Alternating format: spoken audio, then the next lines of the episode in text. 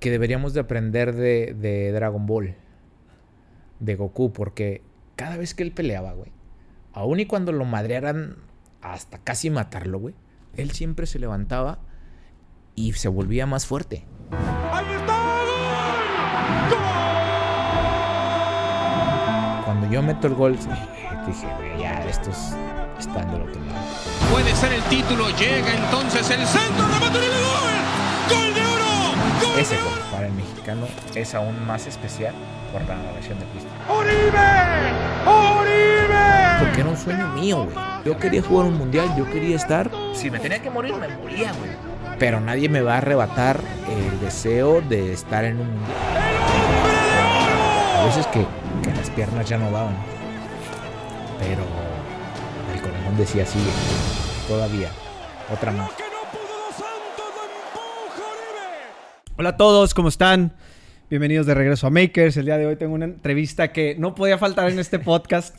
Este, la verdad es que le agradezco muchísimo a mi invitado porque este, le llamamos la atención en Instagram y luego, luego este, respondió. Y la verdad es que me da muchísimo gusto que, esté aquí. La verdad, antes de iniciar, quiero decir algo. Normalmente, eh, en las entrevistas tratas como de, al menos mi línea de cómo llevo las entrevistas es como tratando Siempre, siempre como que voy pensando mucho en lo que la persona que no tiene absolutamente ni idea del tema preguntaría.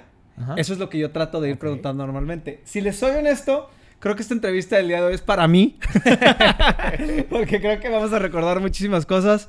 Pero bueno, creo que no necesita este. No necesita eh, introducción. Oribe Peralta, ¿cómo estás? ¿Qué tal, Checo? Gracias por la invitación, antes que nada. Eh, me llamaron la... Ah. me, llamaron por Instagram. La verdad es que casi no contesto. Sí. Eh, pero no, no, no, no sabía y, coincidió que, tenía visita a Torreón, entonces aprovechamos para, hacer la entrevista, sí, pero no había recibido una invitación como tal, entonces, ¿cómo iba a asistir a un lugar donde no me invitan? Claro, exactamente sí, eh, me enseñaron de esa manera en mi, casa. Si no te invitan, pues no vas. Exacto. Entonces no, podía decir, güey, yo quiero ir. Sí, no, pero muchísimas gracias por la apertura porque la verdad es que, digo, en cuanto, en cuanto pusiste qué hay que hacer, a dónde hay que ir, la verdad es que me dio muchísima emoción que... Muchísimas gracias, muchísimas gracias. La verdad es que eh, estoy viviendo en Guadalajara y, y, es difícil coordinar porque me dijiste, voy a estar en Ciudad de México, si quieres lo hacemos allá. Va Voy a Ciudad de México, pero no voy tan seguido. Eh, y acá vengo a ver a mis papás y casi siempre estoy en la partida, entonces... Oye, platícame un poquito sobre tu decisión de quedarte a vivir en, Guadalajara. ¿Terminas con Chivas? Termino con Chivas, sí. antes de, de, yo decir, ¿sabes qué? Ya hasta aquí se acaba fútbol ya. Eh, tenía opciones. Cuando termino mi contrato en Chivas había algunas opciones para, para seguir jugando me siento con, mis hijos, con mi esposa. Y les digo, ¿saben qué? Todavía tengo una opción de, o varias, o sea, había varias opciones, la verdad, para seguir jugando. Eh, cuando les dije esto, les dije, ¿se van conmigo? Vamos y te visitamos. Entonces, eh, fue como para mí el decir, ¿sabes qué? Pues, tú ya hiciste lo que quisiste en el fútbol, ya conseguiste lo que quisiste.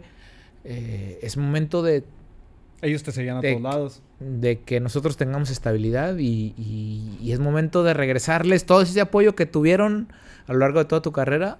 Ahora que ellos tengan esa posibilidad de hacer amigos, de crecer, de, pertenecer a, a, una, pues sí, a una sociedad, a un círculo. Entonces fue eso. Y cosas que han pasado a lo largo de, este año y cachito que llevo de retirado me han hecho entender que era el lugar en el que tenía que estar. Ok.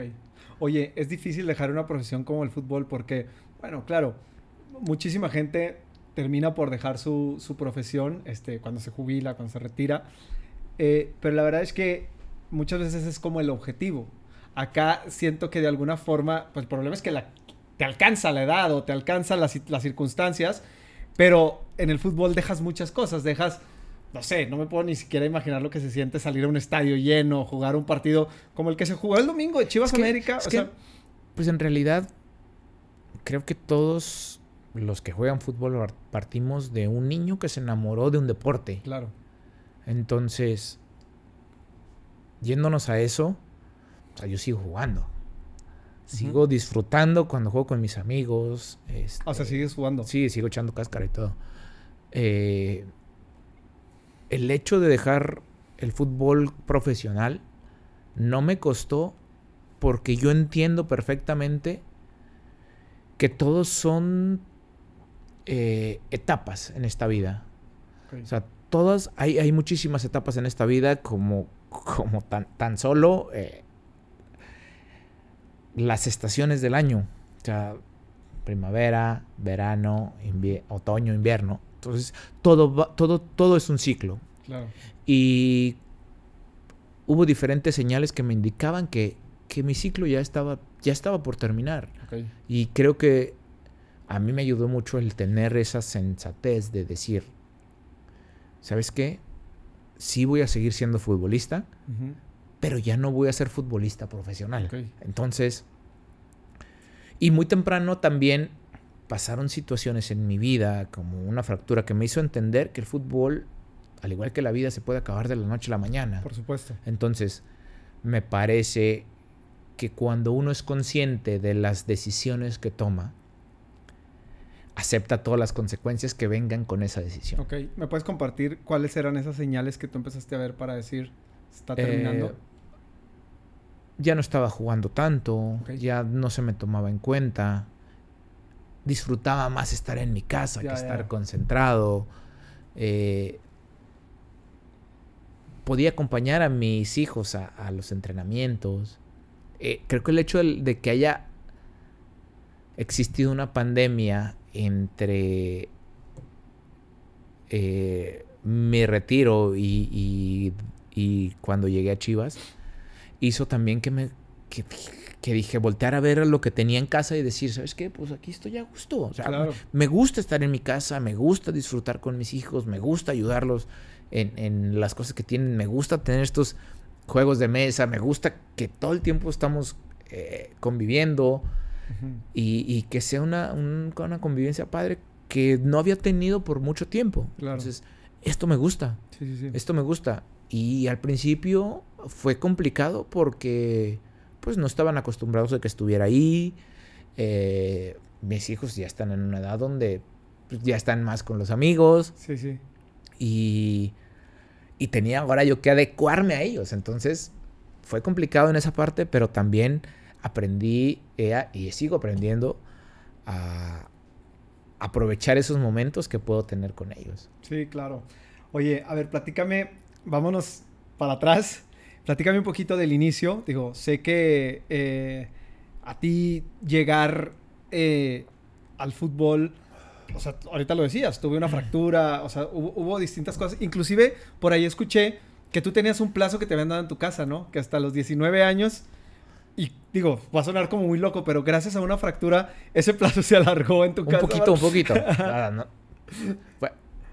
Eh, es que mi carrera fue muy atípica de todo, de, lo que normalmente es la carrera del futbolista, porque todos empiezan desde la escuelita y luego vamos a, las fuerzas básicas y ya te vieron los de primera y te convocaron a la sub-17. En mi caso fue, ¿sabes qué? Yo fui a prueba a Santos, a las escuelitas, por ahí desde los 10 hasta los 14, 15. Las veces que fui me dijeron no en Santos. Yo la verdad es que hasta ese entonces ya había dicho, sabes que pues, o sea, sí me gusta jugar fútbol. No sé si vaya a ser profesional o no. Muy dentro de mí estaba esa esperanza de serlo. Luego me entero de que está Food. Voy a Food. Me hacen la prueba, me quedo unos cuantos meses después de, llegar a Ceci Food, yo tenía, acababa de cumplir 16 cuando fui a prueba a Ceci Food. Este, unos cuantos meses después de, yo haber ingresado a Ceci Food, me convocan a Sub-17. Éramos, estaba otro compañero y yo, eh, que éramos los que no teníamos equipo. todos los demás estaban en Pumas, Chivas, Monterrey, Tigres, Santos. De hecho, estaba David Costilla, no sé si se acuerdan de David Costilla, que estaba en esa sub-17. Todos tenían equipo, menos eh, Manolo y yo, que es mi, amigo de ahí de Seafood. Y pues nos convocaron. Que será unas un mes, tres semanas después de esa primera convocatoria nos dejan entrenando con a mí y a, un chavo que se llamaba eh, Panchito estaba en Chivas eh, no, me, acuerdo su apellido. Nos citan o sea nosotros concentrábamos de llegábamos el lunes en la mañana y nos dejaban salir el jueves en la a mediodía. Entonces nos dejan el jueves y el viernes nos citan para, para hacer interescuadras con la selección mayor. Entonces, en menos de seis meses, yo pasé de jugar en las canchas de tierra de la partida a jugar con, con ya con los que había visto en la tele. Estaba, me acuerdo que estaba Jorge Campos todavía, estaba eh, Chima Ruiz, me regaló unos zapatos, estaba Jared en esa selección. Entonces, todo, todo iba muy rápido. Eh, y nosotros el siguiente año teníamos el premundial. Esto fue como en junio, julio, cuando me citaron. Y luego todo ese, hice todo ese proceso todo el año. Eh, nosotros nos íbamos al premundial en enero. Y yo ¿Dónde era? En, no me acuerdo si en Trinidad y Tobago o en Jamaica. Ok. Y me fracturo yo tibia peroné el 30 de diciembre. Nosotros nos íbamos el día 1 o 2 de enero me fracturo tío de peroné, entonces ya me regresan y todo. Yo estaba por cumplir 17. Al final, al principio era todo, pues, pues, eh, pues, son gajes del oficio, no pasa nada, ya voy a estar bien, pero conforme pasaba el tiempo me empezaba a desesperar porque no podía caminar. Estuve como tres meses y medio con yeso, eh, haciendo rehabilitación, todo esto. Y ¿Qué te decías en ese momento? Pues si estabas pues aguanta, es lo que, lo que es parte ¿Te de. o...? Es parte de. Al principio no. Ok. Conforme pasaba el tiempo, me empecé a frustrar. Porque pues no veía mejoría. Eh, me costaba. Ya aún cuando ya estaba. Ya volvía a entrenar, a jugar un poco. No me sentía bien. Entonces, esto ya era como en noviembre. O sea, había pasado un buen rato. Porque pues, no había las. las eh, la ciencia no estaba tan avanzada como ahora para, para rehabilitar una, una lesión de este tipo. Entonces sí me empecé a desesperar y llegó un punto en el que le dije pues, a mis papás, sabes que ya estuvo, no quiero, este, pues, no me siento bien. Aparte de que tenía miedo de, y si no regreso al nivel en el que estaba, y va a ser más difícil porque pues, ya estoy más grande, ya no me van a querer. Claro.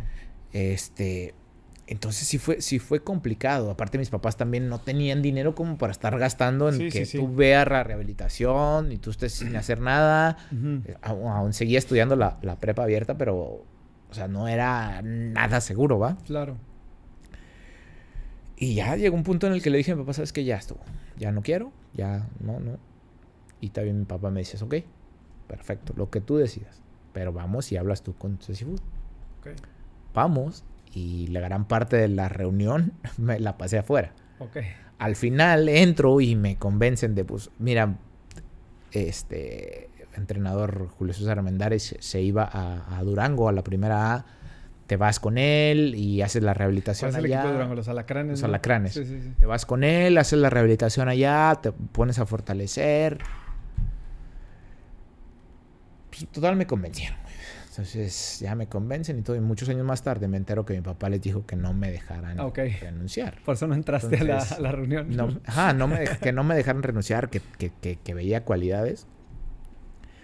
Y, y, en, esa, en ese inter de la lesión yo entendí que el fútbol se podía ir en cualquier momento. Y, y el hecho de, de sí me gusta el fútbol, me gusta tanto que estoy dispuesto a no conseguirlo, pero quiero intentar, ¿sabes?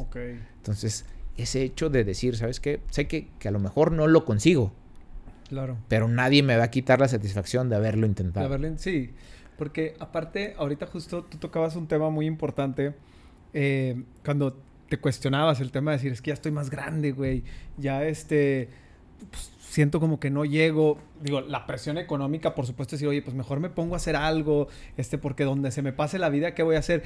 Y la verdad creo que es algo súper humano, que creo que hoy nos están desacostumbrando a eso porque nos bombardean de toda esta información de que los grandes nunca lo dudaron No, no, y siempre vieron hacia adelante. Y yo soy de los que verdad. cree que sí, por supuesto que en la vida cuando te caes hay que levantarte, pero también hay que ser bien realista de que no te levantas igual, güey. Sí, ¿Sí no, me explico? O sea, Mira, si te dieron un trancazo, la próxima vez vas a ir, Es- te vas a animar, pero vas a ir como un poquito a la defensiva. O sea, traes heridas, traes cicatrices. en aquel entonces cuando yo dije, ¿sabes qué? O sea, yo ya le dije, yo, cuando yo le dije a mi papá, ¿sabes qué? Ya no. Mi mamá fue la que saltó primero y me dijo, no, mijo, usted decidió eso y ahora tópele hasta donde pueda. Ok, Yo, teni- yo, yo iba a cumplir este 18 ok. y ella fue cuando me dijo, si tienes un añito más hasta los 19. Si no, te me regresas y nosotros a ver cómo lo hacemos para que tú estudies una carrera. Entonces, el hecho de que también me haya dicho, a ver, usted lo eligió, usted quiso eso. Hágase responsable de esas consecuencias que vienen. Claro. Entonces, a veces creemos que es nada más. Está bien fácil. Está bien fácil decir, no, pues es que nadie- esos güeyes que están ahí arriba no se caen. No, no es cierto. Se caen. El otro día platicaba con, con un escritor que, que me entrevistó para una un tema de, de libro que lancé. Y yo le decía que deberíamos de aprender de, de Dragon Ball, de Goku, porque cada vez que él peleaba, güey, aun y cuando lo madrearan hasta casi matarlo, güey, él siempre se levantaba y se volvía más fuerte. Sí, sí. Entonces creo que, que esta es, es la gran moraleja de esa caricatura, güey. El hecho de que, está bien, güey, te pueden estar poniendo una putiza a la vida, pero va a llegar un punto en el que tienes que levantarte más fuerte. Claro. Tienes que levantarte y aprender de todas esas equivocaciones para poder seguir. Sí, claro. ¿Por qué? Porque no importa lo que esté pasando aquí, tú estás apuntando a una meta, güey. Y, y- y la satisfacción más grande es decir, güey, voltar para allá y decir, güey, pasé todo eso y sigo en pie, güey. Claro. Y aquí estoy, ¿no? O sea, qué impresión que lo, Sí. que lo sobreviví. Sí, sí, sí. Y para cuando, y para cuando estás en ese punto, o sea, si haces un análisis de la persona que eres, híjole, o sea, Claro. agradeces cada una de las cosas de que te cosas, pasaron. o sea, ahí No lo pues, cambiarías. na- nada, nada. Sí, de nada. acuerdo. Muchas veces me han preguntado, oye, ¿ha valido la pena? Cada Claro, pinche güey. segundo Claro. que tuve valió la pena Sí. para lo que soy hoy. Sí, hay, hay- una vez platicaba yo también co- con una persona también cercana al fútbol, con Alfredo Tena, Ok. y yo le preguntaba y le decía, o sea, me decía, es que, eh, eh, por ejemplo, jugar fútbol a un nivel, fuerzas básicas, esto, lo otro, me decía, independientemente si llegas o no, te transforma el carácter, te transforma en una persona distinta, o sea, te da seguridad ante la vida, o sea, te da muchísimas más cosas que no solamente es, claro, por supuesto que todos quieren conseguir Sí, esa manzana, pero de repente hay que voltear a ver a otros lados y decir, ok, no llegué, pero ¿qué me dio? Sí. Y cuando te das cuenta de lo que te dio, es muchísimo. Y eso se lo da a quien llega y A también al que no llega, ¿no? O sea, Claro. y creo que Pero- pero por no eso solo- no lo cambiarías. No solo el fútbol, el, Claro. el, el deporte en general El deporte. te- e- e- es, es, es algo que tienes que tener sí o sí. De acuerdo. Porque te reta a exigirte más. Y, y en el deporte, aun y cuando sea en conjunto, es contra ti contra quien estás luchando. Es Sí, sí, contra sí. ti contra quien estás peleando. ¿Por qué? Porque sí, estoy de acuerdo que tienes a alguien que está eh, de relevo para entrar por ti. Pero no lo van a poner a él porque sea mejor que tú. Lo van a poner porque tú estás dejando de hacer cosas. Claro. Sí, de acuerdo. Entonces, es, siempre la pelea es interna, siempre la pelea Sí, es sí, sí. contra ti.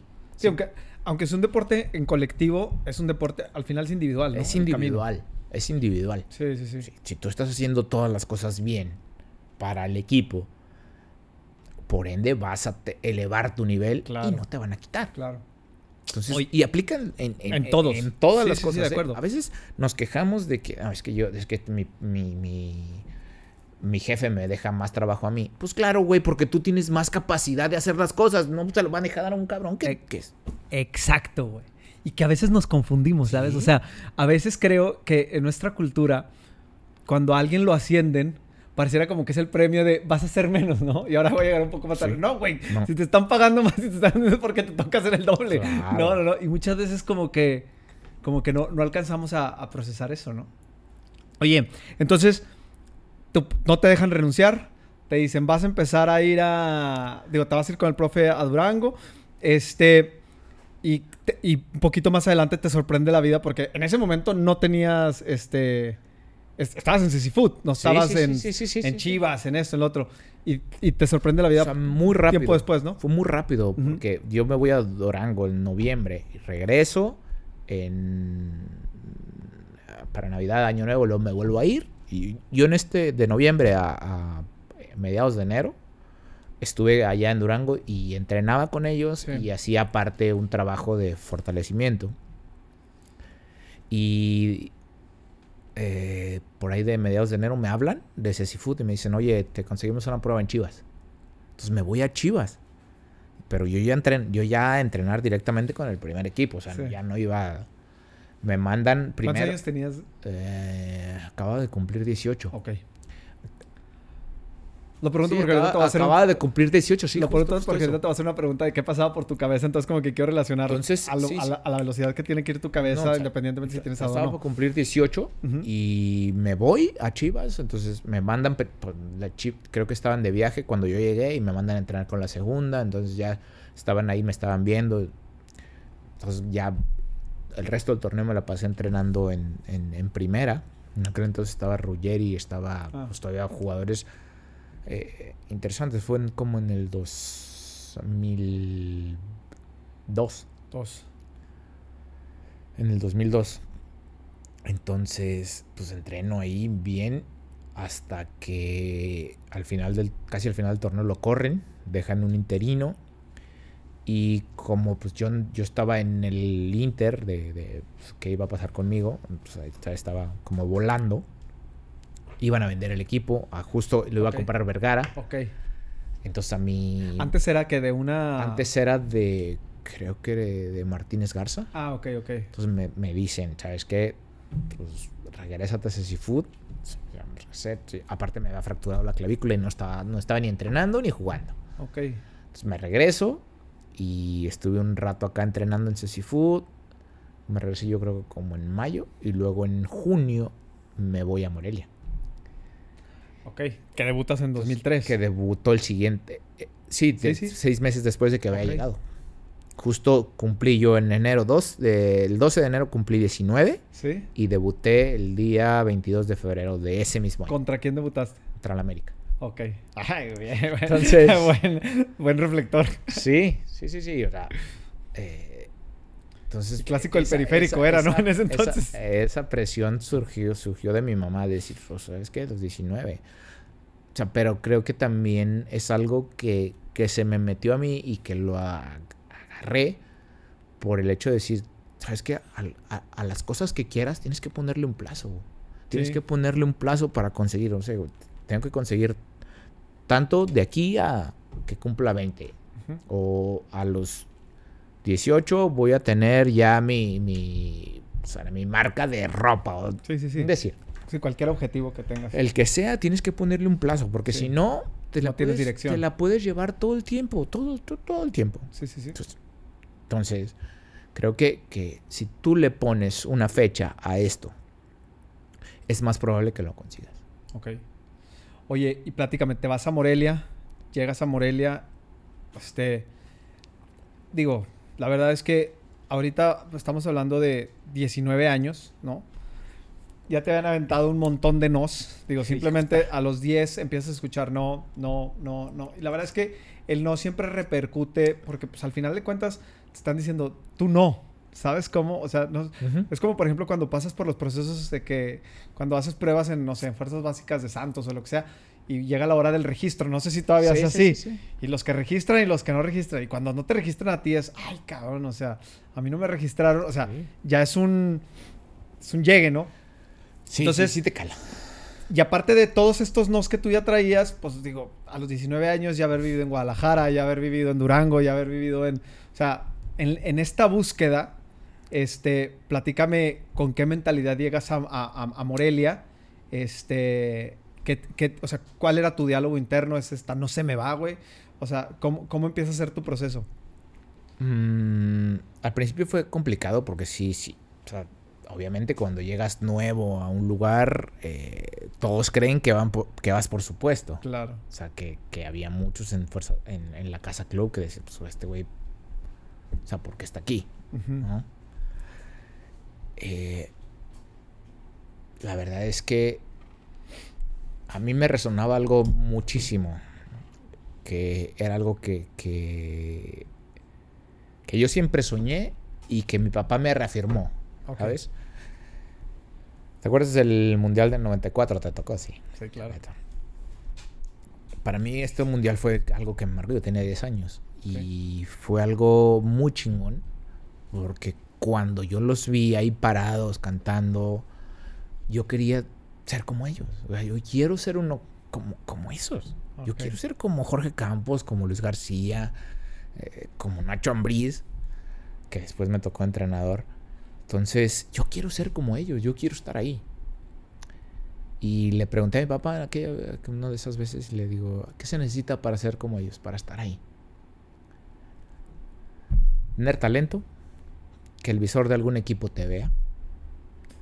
Y la más importante, tener huevos. Pero él no dejaba de ver el partido, güey. O sea, no deja, no, no, no, no quitó la, la vi- vista del, del, del pinche televisor. Hasta que yo le contesté. Cuando me dijo tener huevos, yo le dije, pues yo los tengo. Ajá. Voltea. y no sé si se rió por la inocencia con la que yo se lo dije. Que me dijo, ándele pues. Con trabajo y dedicación, todo es posible. Entonces, para mí eso fue, si se puede, güey. Claro. Sí se puede. Ya tienes el aval, ¿no? Entonces, yo ya con 19 en Morelia, con haber estado entrenando en selección con güeyes que había visto en la tele, dije, güey, pues, sí, o sea, sí es, sí es posible. claro. Y aparte mi papá me dijo que pues sí se podía, si yo trabajaba, si yo me esforzaba, sí se puede. O sea, ya estoy más cerca Sí. que antes. Entonces, en ese momento, o sea, yo estuve como a mes y medio en Morelia sin cobrar, güey. Ah, ok.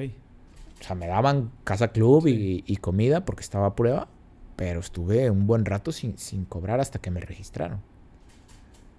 Entonces, eso era lo que me mantenía, el, el- el hecho de decir, güey, ya estás más cerca, güey, ya, o sea, ahorita ya no puedes abandonar. O sea, pasaste muchas cosas y donde estás es donde quisieran estar muchos. Sí. Entonces, aprovecha lo que te está pasando. Agradece lo que ya pasaste. Y de aquí en adelante, lo que sigue. Lo que sigue. En- Enfócate en, en el siguiente paso, que es debutar en primera. Conseguir estar bien y entrenar en primera. Ok. Entonces, eso era lo que me mantenía, güey. Sí tenía un chingo de ganas de regresarme, sí.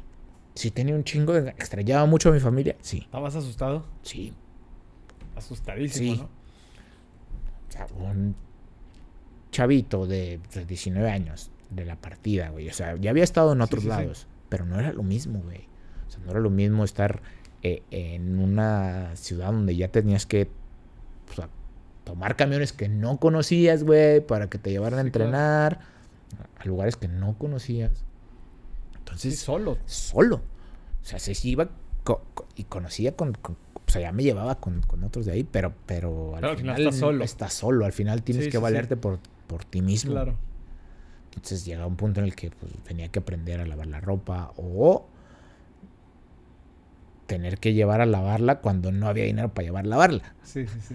Entonces era- eran, eran situaciones eh, que te obligan a madurar y a decir, a ver, güey, ¿quieres o no quieres? Sí, sí, sí. Sí, o sea, la, la toma de decisiones es constante, ¿no? ¿Así? Y to- la vida todo el tiempo se está presentando, enfrentándote con el quieres o no quieres. Es que es eso, es eso al final. Es la, la vida siempre te presenta oportunidades, pero son disfrazadas. Son de retos, güey. Son de, de decir, a ver, güey, sí. ¿qué tanto lo quieres? Exacto. ¿Estás dispuesto a? Aquí está, güey. Sí, sí, sí. Pero cuesta esto. Sí, está cañón. Está bien, cabrón. Sí, sí, sí. Está bien, cabrón. Y son muy pocos los que se atreven, realmente. Sí, de acuerdo.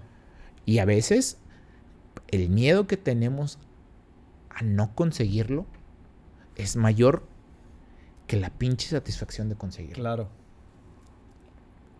Y te paraliza por completo, cabrón. Porque aparte el diálogo que puedes sostener con la cabeza puede ser muy productivo, pero normalmente es increíblemente destructivo porque hay cosas que... Y sobre todo el, tema es que es por información heredada. Que ni siquiera es un proceso al que tú llegaste. Es un proceso de pensamiento al que tú di- decidiste encontrar, eh, ah, digo, encontrar una pieza de información, encontrar otra, unirlas, sacar tu, tu conclusión y sobre eso decir, no, es porque te dijeron esto. Lo- o sea, normalmente los sueños te los arrebatan lo- la forma de pensar de otras personas que tu mismo miedo y tu mismo... Que, que tú les crees. Que tú les crees, exactamente. O sea, que tú permites que entre. Oye, a ver, platícame. Debutas con América en Morelia. Sí, con Morelia contra América. ¿Sabías el día, el día que ibas a, O sea, ¿sabías ese día? Platícame un poquito Yo- de ese yo- día. yo, eh, de hecho, a, o sea, a mí me habían estado poniendo dos, tres semanas antes de, de como de titular, probando así. En En entrenamiento. entrenamientos, este, pero un buen amigo, mi compadre, que quiero con todo el alma, lo conoces seguramente a largo. Ah, sí, claro, por supuesto. sí, sí, sí. Este- Un saludo a mi largo. Este, él, él estaba ahí también. Ok. Y él jugaba en aquel entonces en, en el equipo. A mí me cambiaron con el titular y él estaba en, en el suplente. Ok. Entonces, una jugada, la verdad es que yo creo que, que como juegas, eres afuera, dentro, donde sea, ¿no? Sí. Entonces, la verdad es que yo soy muy entregado en todas las cosas que hago. Y en una jugada, o sea, a mí me la tiran, yo la punteo y yo veo que él va a llegar, entonces yo la saco y él se barre y me agarra el tobillo. Entonces estuve parado como una semana y media porque me lesioné en esa jugada, pero ya estaba como dos semanas, tres semanas antes. Y tú eres súper amigo de Sí, ¿no? soy muy amigo de él, mi compadre, lo quiero mucho, es ca- casi casi como mi hermano. ¿Y qué te Este, decía, güey? Dice, Güey, es que ¿por qué te metes así? Me decía. Digo, digo, güey, no, pues, ya, ¿qué pasó? Ya. O sea, ya pasó lo que tenía que pasar ya. Sí, sí, sí. Y pues se, se pospuso como eh, dos semanas más. eh, que al final, como venía de una lesión, me llevaron a la banca y entré de cambio. Jugué otro partido y luego ya me mandaron a León y ya. Este. Pero. Pero. O sea, yo no sabía que iba a jugar. Yo pensaba que iba a ser antes. Debido a la lesión, fue mucho después. ok. ¿Y cómo es cuando Ya, entraste cambio, entraste Entré titular? de cambio. Ok. Jugué como 7, 8 minutos. ¿Qué te dicen? Peralta, debutas. Vas. Sí, me dijo Romano, me dice, vas. Lo mismo que vienes haciendo en los entrenamientos. Lo mismo. O sea, la verdad es que fue como sentimientos encontrados porque perdimos 2 a 1.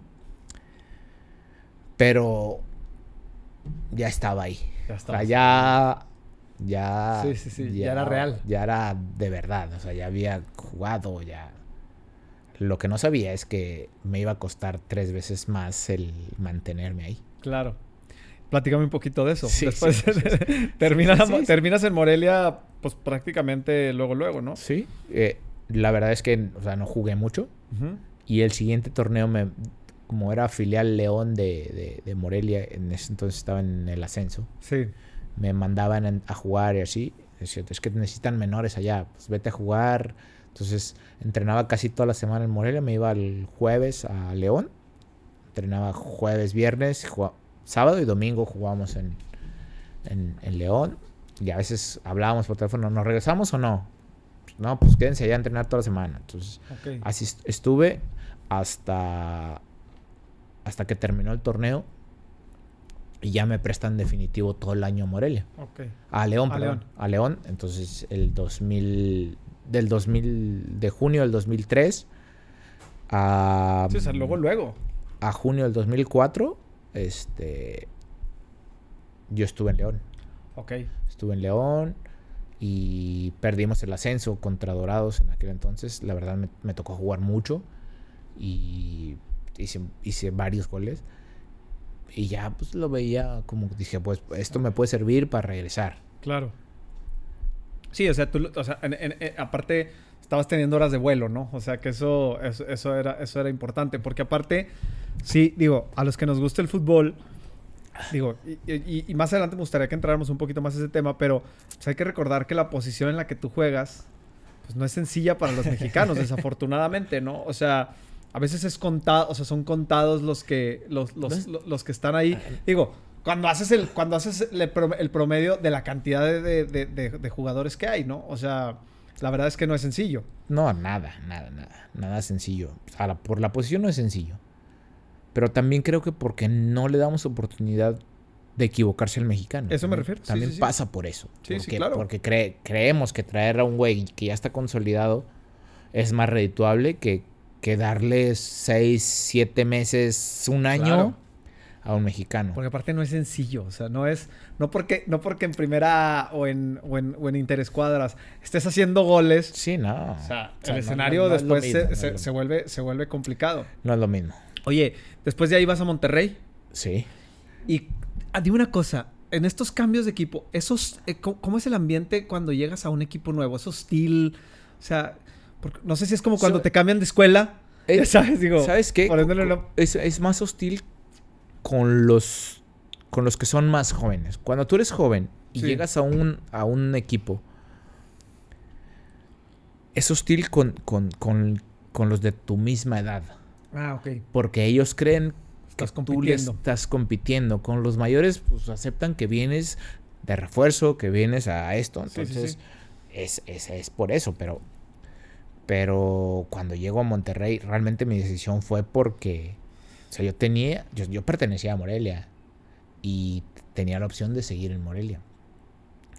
Pero. eh, Luis García dice. O sea, que había visto mis videos y. Y le dijo a Salvador, no sé si. ¿Es el doctor? Sí, doctor.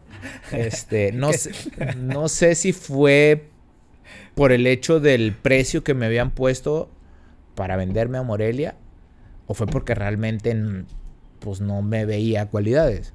Pero el textual, él le dijo a, a Salvador, a mi representante, "O sea, es que Oribe no es jugador de primera división. Así. Entonces, cuando yo me entero de esto y aparece la opción de Monterrey, le digo, oye, a ver, si los de Morelia dicen que no soy jugador de primera división y Monterrey sí me quiere, pues obviamente me voy para allá, güey. Claro, Allá pues. sí creen que sí soy jugador de primera división. Claro. Aquí no. Entonces, Claro. no. Y ya después me habló Luis García y me dice, no, le digo, güey. Le digo, pues, o sea, no, güey. Allá voy a estar en primera división, un, equi- un mejor equipo y estoy a dos horas de mi casa. ¿De qué me estás hablando? Sí. Mames. O sea, güey, sí, sí, sí, ni mandado a hacer, pues ¿no? claro. Oye, y luego entiendo, digo, por una entrevista que vi que, esta- que, que, que- que hiciste con David Medrano, eh, que, que el doctor después decía que él te descubrió o algo así, ¿no? ya, ya después se quiso Sí. colgar la medalla. Hay un montón que dices que me descubrieron, la- verdad. Eh, eh, también Carlos Reynoso dice que él me debutó, pero yo había debutado. Porque él estaba de entrenador en León cuando yo llegué, pero el que realmente me había debutado, yo ya había debutado en, en Morelia con, con, Con Romano. Romano. O sea, sí jugué con, con Reynoso, Sí. pero él no me descubrió. Claro. O sea, hay, hay- Sí, sí, sí. Hay muchos que dicen, sí, y siguen saliendo. sea, me llegan Claro. de repente mensajes de que, oye, ¿te acuerdas que yo? ¿Te acuerdas, ¿Te acuerdas que gracias a mí Sí, jugaste el. Mundial de Brasil? So- Porque te conocí cuando estabas Sí, en no, no, no. Oye, y luego, cuando, cuando tú estás en Monterrey, bueno, pues empiezas a dar cuenta, o sea, empiezas a arrastrar esta parte donde al equipo al que tú perteneces, que es Morelia, pues te empiezan a decir, oye, es que Oribe no es un jugador de primera división. Monterrey te da la oportunidad, pero ¿cómo, o sea, tú cómo digieres todo eso? O sea, ¿cómo, cómo te comportabas? O sea, porque, porque entiendo que eras un tipo muy disciplinado. Digo, eras, o sea, me imagino que lo sigues siendo, pero estoy hablando en, en- en sí del, del fútbol. O sea, ¿qué era lo que tú te decías que decías? Es que yo tengo que hacer esto, esto, esto, esto para, O sea, yo no puedo fallar en esto, yo no puedo fallar en esto porque me comen. Creo Más que- en un equipo como Rayados, ¿no? No, la. Si, si, si tuviera que salirme de Oribe y definirlo, güey, yo creo que es alguien que aprende de los demás. Ok. Entonces, todo el tiempo estuve rodeado de grandes delanteros, güey. Ok. Entonces iba tomando lo que me servía. A ver, ese güey define así. Ese güey remata de cabeza así. Entonces, tuve mucha gente a mi alrededor. Desde, desde que llegué, cuando llegué a Morelia, estaba Navia, Ok. el Bofo. Este, creo que todavía estaba Alex Fernández, güey. Ok. Y luego me voy a León y estaba este Martín Vilayonga. Y luego estaba, o sea, güeyes que, que Sí, habían sí, sí. jugado antes. Eh, trajeron a la Yaya Álvarez, un goleador que fue de primera A, hizo no sé no me cuántos acuerdo. goles, cabrón, güey. Este estaba.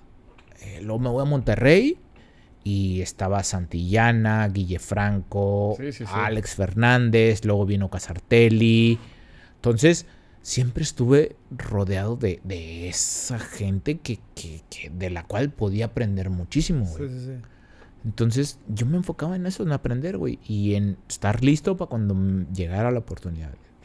Yo, yo sabía que tenía cualidades para jugar, güey. Ok. Y que podía contribuir al equipo. Donde sea que me pusieran. Aparte que, que a mi papá le gusta muchísimo Sí, el sí, sí. fútbol y era mi primer... O sea, creo que nadie me lo iba a decir más sincero que él. Ok. O sea, él siempre estaba buscando. "Oye, Si, si no estás bien parado, no tires. Mejor busca a quién pasar. Ponérsela para que él haga algo. Ok. Entonces, cada vez que yo terminaba un partido, la verdad, a ver, ¿cómo viste? Creo que en esta jugada pudiste haber hecho esto. ¿Por qué lo hiciste así? Qué Primero chingón. me preguntaba, ¿por qué lo hiciste así? Lo- creo que pudiste haber hecho esto. Le digo, no, es que así, así. Bueno, tien- ya tienes otra referencia. Sí, sí, sí. Entonces, él, él siempre, o sea, siempre estaba en co- contacto con él, siempre hablaba con él y me decía las cosas como me las tenía que decir. Claro. Entonces, creo que Eso esa es súper importante, Esa es ¿no? la gran virtud, güey. Sí. Esa es la, gra- la gran virtud, que siempre supe escuchar a los que estaban a mi alrededor y siempre supe escuchar a alguien porque yo siempre sab que quise jugar con mi papá. Claro. Ese, ese fue mi, mi- mi más referente Sí. porque él jugaba delantero, porque para mí era el... Y aparte súper fan del fútbol, ¿no?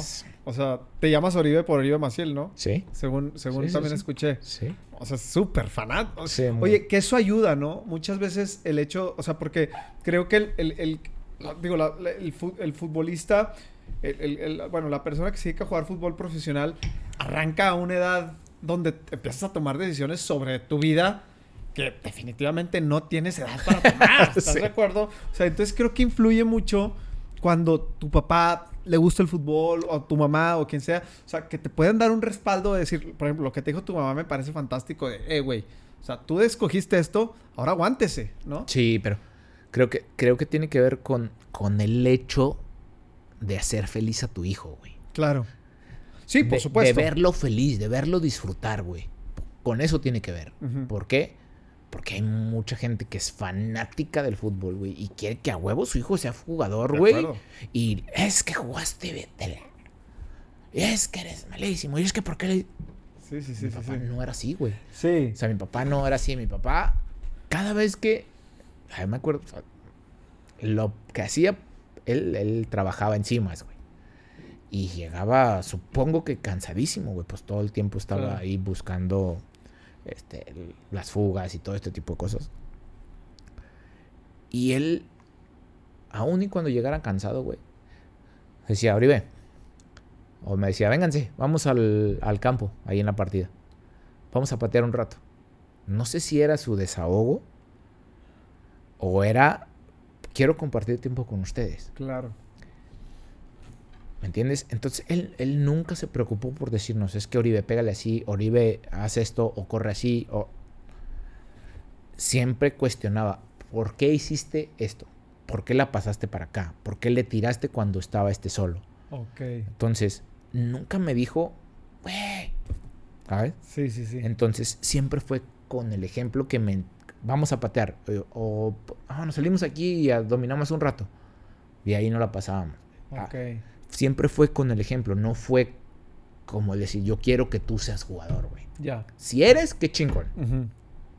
Si no eres, el deporte te va a servir para muchas otras cosas. Ok. Y ese fue siempre su pensamiento, porque se lo pregunté el otro día, porque eh, cuando estaba eh, haciendo unos apuntes para el libro, le pregunté, es que por qué, o sea, por qué tú siempre fuiste así, por qué me decías esto y esto, y dices, "Pues es que yo siempre quise que tú fueras jugador, pero no para que fueras profesional, sino para que tuvieras una base sólida con el deporte. Claro. Porque yo entiendo que para la salud es indispensable. Claro. Sí, sí, sí, sí, sí. Para la salud, para la mente, para muchas cosas que te- definitivamente lo es. Oye, y por ejemplo, hoy, digo, me estoy saltando un poquito, pero hoy que platicas con tu papá de todo lo que pasó, este, ¿cómo es una conversación? No, O sea, platicar con mi papá es... eh, lo disfruto mucho. ajá, Cuando platico por teléfono con él no es tanto porque pues, no habla tanto, Sí, sí, pero sí. cuando platico con él en persona es otra cosa totalmente diferente. Y le pregunto muchísimas cosas que, que me gustaría saber, que, que creo que él, él más que nadie me las puede, me puede aclarar esas Claro. dudas. Eh, y también le agradezco un montón por el hecho de que, de que siempre fue como, como esa inspiración, ¿no? Pese a que, a que no teníamos mucho, siempre buscó lo mejor para sus hijos. y que físicamente él me imagino que llegaba lo que decías, llegaba cansado a su casa y todo, pero llegaba a ser papá, y Sí, llegaba a estar, llegaba a entregarse a ustedes, y eso es, eso es maravilloso. Eso ¿no? es valioso, eso es valioso. Este, oye, a ver, entonces en Monterrey, ahorita me platicabas que, bueno, sí, definitivamente Guille Franco, todo, Alex Fernández, o sea.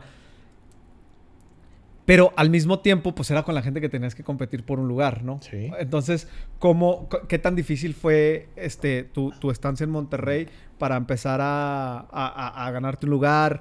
Este, cuando, Fíjate que- cuando veías que las cosas no resultaban, ¿cómo te...? No, fíjate que, que fue. eh, no fue tan complicado como, como, como la gente lo ve. Dice, o sea, pues, o sea, yo entendía que estaba Sí, más joven que ellos y que tenía que aprender. Pero también ellos, eh, el Guille muchas veces me decía, es que Oribe, ven.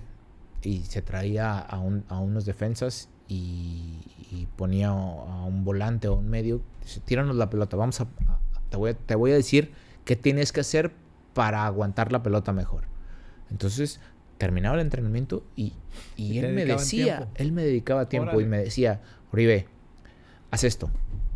Haz, cuando antes de que te venga la pelota, tú te echas para atrás. Cuando ya venga la pelota, bajas, él me decía, bajas el culo y sostienes la pelota y con la mano así. Y entrenaron media hora más. O sea, y dos, tres veces por semana. Entonces, cada vez que lo hacía, me sentía mucho mejor, iba aprendiendo más cosas. Entonces, eso también te va dando seguridad. sí, claro, totalmente. Dicen Y- por ahí... Y cuando lo ves de alguien que es un referente. Por o sea, supuesto.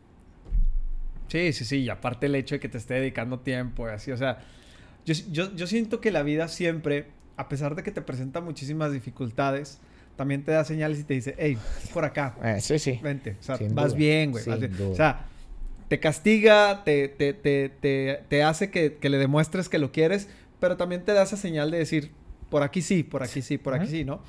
Entonces, de repente, uno de los dichos más famosos que yo conozco en la vida es que nadie es profeta en su propia tierra, ¿no? Digo, creo que, que ahorita estamos haciendo una excepción. Pero la verdad es que tú primero... En Santos estuviste dos veces, porque vienes a Santos, luego vas a Chiapas y luego regresas a Santos. Pero tu primera estancia en Santos, entiendo que es, es- es complicada. Mm. Este, aparte, era el Santos del Corona viejito, donde, No, donde no, la banda no iba enjaulaban. bien. No, no, no se iba bien. No, no nos estaba yendo bien. Yo llego y el, el equipo no andaba bien. Se empieza a pelear el descenso. Este, pero platícame un poco. No, era, era, era frustrante y en ese entonces no lo entendía, güey. O sea, Ajá. no entendía porque la banda de. ¿Te acuerdas de Sol? De. De Sombra, del lado de. Al lado de Plateas. O sea, pero ¿hacia dónde? ¿Hacia, hacia el aeropuerto o hacia, No hacia. hacia Sombra Sur? Ajá, Sí, sí, sí. Sombra Sur. Ajá. Ah, Güey, a mí me chiflaban cabrón, güey. Me abuchaban cabrón. O sea, entiendo. o sea, y- pero, pero ahora lo entiendo. Es Pero, que en aparte era un estadio con pero- una energía increíble. pero en aquel entonces yo no lo entendía. Digo, güey, que la gente de aquí no le da gusto que alguien de Torreón Sí, sí, sí. Esté aquí, güey, que le vaya bien. O sea, entiendo que el equipo no anda, güey. Pero, ¿por qué me abuchean cuando entro? ¿Por qué me chiflan, güey? Sí, sí, sí. O sea, si fue como complicado asimilar eso. Dice, pues yo soy de aquí, güey, no les da gusto. Claro. Y después entendí que no tenía nada que ver conmigo. Que pues ellos van y desahogan su pinche frustración ahí. Claro, güey.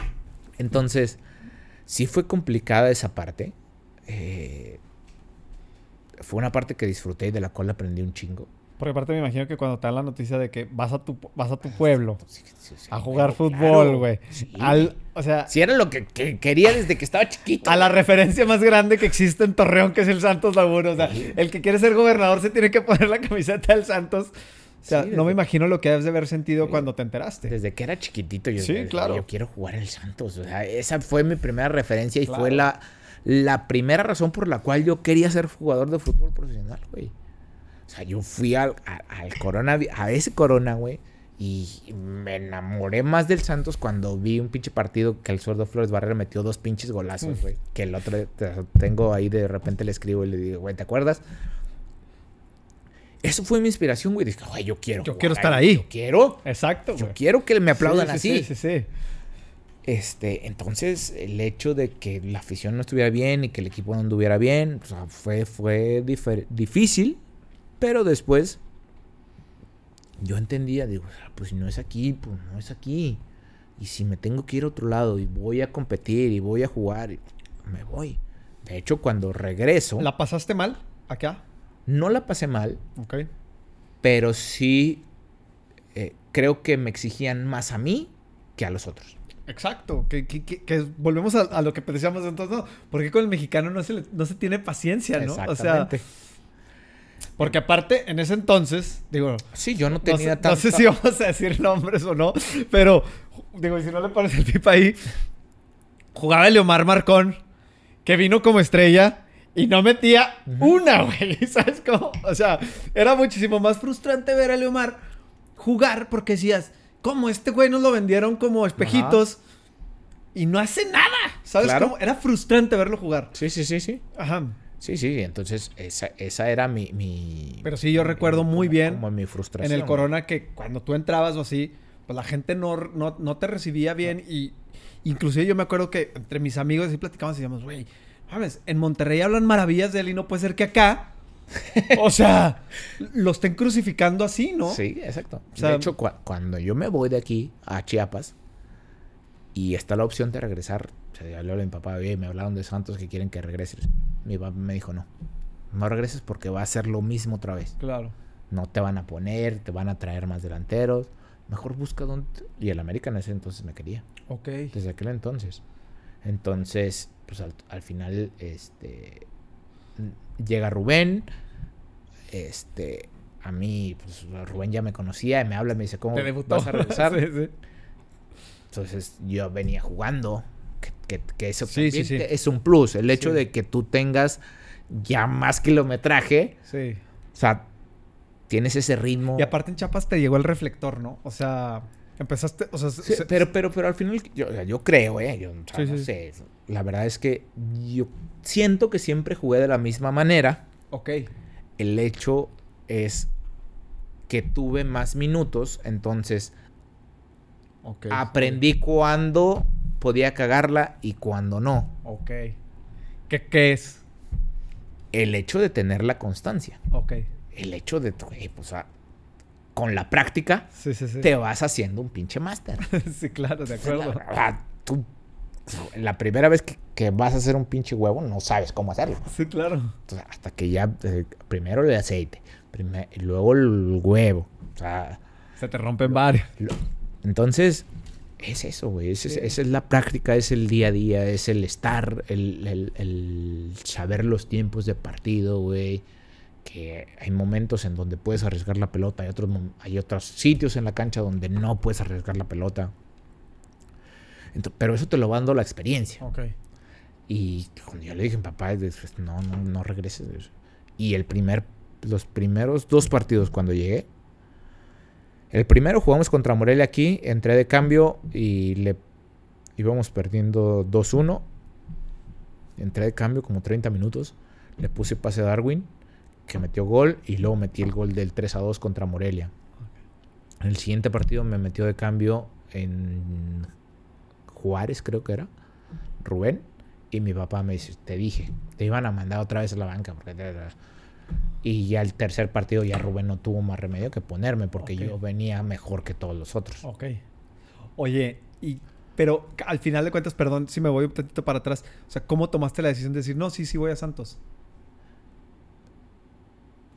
O sea, a pesar de que tu papá te dijo, que- no. Fíjate que, que ese es, es un tema con, con mi papá que siempre eh, tenemos y, y que yo le digo, es que tú me- muchas veces me subestimas y el hecho de que tú, mi, mi papá, mm, sí creíste en mí antes y ahora que ya tengo suficiente capacidad para poder demostrarte que sí puedo hacerlo, Dudas. ahora dudas de mí. Sí. Entonces, eso fue que me dijo, ah, no, porque esto, no, porque no vas a poder y porque te van a mandar. a- Ah, o sea que tú crees que yo soy como los otros. Y esto mismo me pasó cuando me fui a la América. Cuando, cuando te ibas a ir a la América. Oye, pero a ver, antes de que lleguemos a la América, platícame porque viene. Ahorita vamos a hablar de las elecciones, vamos a hablar de todo eso para los que están fuera. Pero viene la parte del Santos que, bueno, yo te puedo decir que, mames. o sea, yo la viví este, cerquitita porque, pues, toda mi vida yo empecé a ir al estadio desde muy chico y, este, y me fascina. O sea, o sea, es un tema que, que me, que me gusta mucho. Ahorita mis amigos me, me tachan de traidor porque casi no voy al estadio ni nada, pero este. Pero sí, casi. Pero la verdad es que el Santos ha sido una parte gigantesca de mi vida, como de mucha gente que, que vive en Torreón.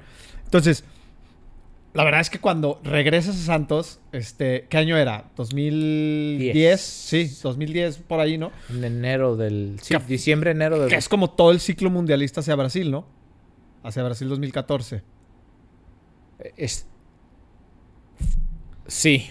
Entonces en el 2010 y es, o sea, Sí, a mí ya no me alcanza para ir a Sudáfrica 2010. Ajá, ajá. O sea, siento que ahí es donde tu, tu carrera, o sea, digo, pues, te empiezas a, a volver un referente. Que ahorita voy a decir algo que, que, que escuché también en la entrevista de Don David, pero ahorita te platico qué es. Este, empiezas a despegar. Hay un partido en particular que a mí nunca se me va a olvidar, que es la semifinal contra Tigres. Obviamente ya sabes que te iba a decir ese. Por favor, descríbeme un poquito si lo, si, si- si lo que yo sentí, güey, ¿sabes cómo? Este, no lo puedo ni siquiera poner en palabras, no me puedo explicar lo que, lo que tú sentiste. Para quien no- sabe eh, de qué estamos hablando, al San- Santos necesitaba dos goles para pasar, íbamos en el minuto 85, minuto casi 90, y nos seguían faltando los dos goles para pasar, y los dos goles... Cayeron en tres minutos. cayeron en tres minutos. este, cortesía de, de acá. Pero platícame un poquito lo que se estaba viviendo en la cancha. Eh, ese día fue como raro, güey. Porque la verdad, o sea, desde, desde antes, o sea, habíamos perdido una final de Conca Champions antes contra Monterrey y luego le ganamos a Chiapas, estábamos con- contra Tigres. Nos habían marcado una falta ya que no era con la que nos empataron. Entonces, o sea, me había pegado palos una patada en el pecho que no marcaron como expulsión. Entonces, a- infinidad de cosas que habían pasado. La verdad es que cu- cuando jugaba, siempre le mandaba un mensaje a mi esposa, güey. O sea, ya me voy. O sea, en cuanto yo me subí al camión, ya voy al estadio. Este. Habla, nos vemos después del partido. O hablamos después del partido. Siempre, o sea, donde estuviera, siempre era como. Ya, ya me, me mandaba la, como la bendición. Y yo ya no le contestaba, güey.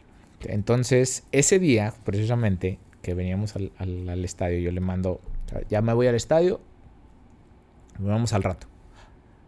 Me contesta, me vaya muy bien, Dios te bendiga, ta, ta. Y le puse, güey, le contesté. Lo que nunca había hecho, y, creo que esa fue, la única vez que le contesté. Eh, eh, hoy va a ser una noche inolvidable. Entonces, cuando llegamos al estadio, que estamos perdiendo, empezamos desde los 15 minutos, creo que íbamos 2 a 0, güey. Entonces va, va el partido, va avanzando, avanzando. Y ya cuando platiqué con mi esposa, me dice, es que, o sea, iba al minuto 70 y tú me dijiste que iba a ser una noche inolvidable y este pendejo me dijo una noche inolvidable. ¿Y dónde está? Porque vamos a perder, ¿por qué? Sí, pa' mal. ¿Por Porque qué? no se nos va a olvidar nunca. Entonces, eh, hay una toma que me acuerdo, güey. por el disparo. O sea, yo me acuerdo de lo que viví en el partido, pero después, cuando la vi en la tele, en la repetición, me acuerdo por qué me reí, güey. Hay una jugada donde me la tiran a mí. Yo estoy íbamos 2 a 0 en el segundo tiempo. Me la tiran y la bajo, me queda a mí para patear así. Y yo pateo de derecha por arriba y se va a un ladito del poste. Y yo me río. Me río, pero con, con la confianza de que va a caer el gol. ¿Sabes? Creyendo que, dice, güey, esta no entró, por la que sigue sí. Ok. Entonces fue la siguiente, la de cabeza, que, que cayó el gol y, y enseguida, así, La siguiente jugada. Inmediatamente, Sí, güey. sí, sí. sea, Cuando yo meto el gol, güey, dije, güey, ya estos están del otro lado.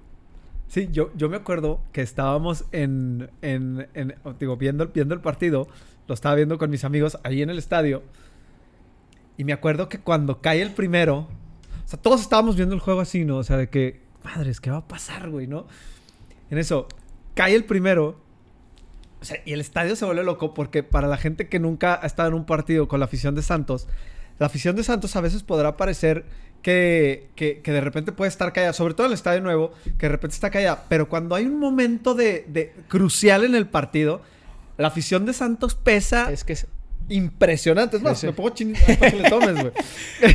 o sea, la gente se vuelve loca, porque no sé si te acuerdas que después de ese- del primero, la gente ya no se sentó.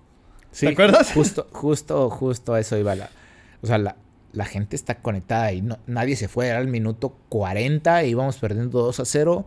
Y en muchos otros estadios ya la gente ya no, no hubiera aguantado. Dije, si faltan 5 minutos, vámonos. Pues yo te tengo que contar que tengo un amigo, güey. que su papá y él tomaron la decisión de salirse. Y cuando iban camino en el estacionamiento, escucharon. Dijeron, güey, falta otro. Se suben a la camioneta. Y le prende al radio. Le suben al volumen en el radio. Cae el segundo y dice, es fecha que todavía no nos lo podemos perdonar. Claro, porque, porque los que estuvimos ahí... No, Sí. no, no. Se tenían que ir para que pasara eso. Mira, el TCM ha habido, el TCM es el estadio de fútbol del Santos el nuevo, ha visto dos juegos que son inolvidables. Ese y el Alemania contra Sí, el de- México contra México. sub-17, que fue relativamente parecido y que cuando, cuando, cuando comparas la vibra de, de lo que hizo la afición el día de Tigres y el día que hizo la Alemania, es exact, es la misma afición Sí, sí, sí, que se que, que de repente entra en conexión y que ya no y que ya no y que ya no van a soltar al equipo, ¿no? Ahora, cuando cae el gol, o sea, digo, ¿qué se siente escuchar el grito del, del estadio? El- Güey. Es, es muy cabrón. güey. O sea, muy, no, no, no. No le pones tanta atención al, al, al grito de la gente. Ok. Porque está tan enfocado en disfrutar ese momento de decir, güey. lo conseguimos. Ya en ese momento cayó el gol. Ya, o sea, ya no nos pueden Sí, meter otro gol. Ya, güey. ya se acabó. Ya está. Ya. O sea, a veces que. Que las piernas ya no daban. Ok. Pero el corazón decía, sigue. Todavía. Otra más. Sí, y sí, otra sí. más. Y, y ese partido fue de eso, güey. O sea, Baloy. O sea, tengo la imagen más este, clara de Baloy cuando él, cuando yo meto el gol, él festeja como si hubiera sido un gol de él, güey. O sea, si, si ponen la repetición, lo ven. él Lo vamos a poner aquí Él durante el- festeja como si hubiera sido un gol de él porque estábamos tan conectados ese día Sí. que tenían que ser así, güey. Hay que, vamos a poner aquí esos minutos del partido, aunque YouTube nos castigue por los derechos y nos quite la monetización, la vamos a poner ahí, porque es que, es que, es que siento que la gente que está afuera no, no dimensiona lo que estamos platicando, o sea, y de, y de lo que, y de lo que se vivió. Ahora, platícame tú, a nivel de clubes, digo, yo, yo te puse en el foco de mi partido favorito, pero ponme tú, o sea, ¿cuál es el partido tú que más disfrutaste? Y luego quiero que me pongas el que... O sea, me, me gustaría también saber cuál es la cara de la moneda cuando se sufre en el fútbol. Creo que el partido que o sea, a lo mejor no es el partido en sí como tal, Sí. por lo que vivimos en ese partido contra Tigres, me tocó estar en, en diferentes partidos donde, donde pude remontar marcadores. Pero sí hay momentos en los cuales eh, para mí fueron muy especiales por lo que ocurrió en el partido y por lo que yo había soñado cuando era niño, güey. Ok. O sea, el gol del Jarel del 96.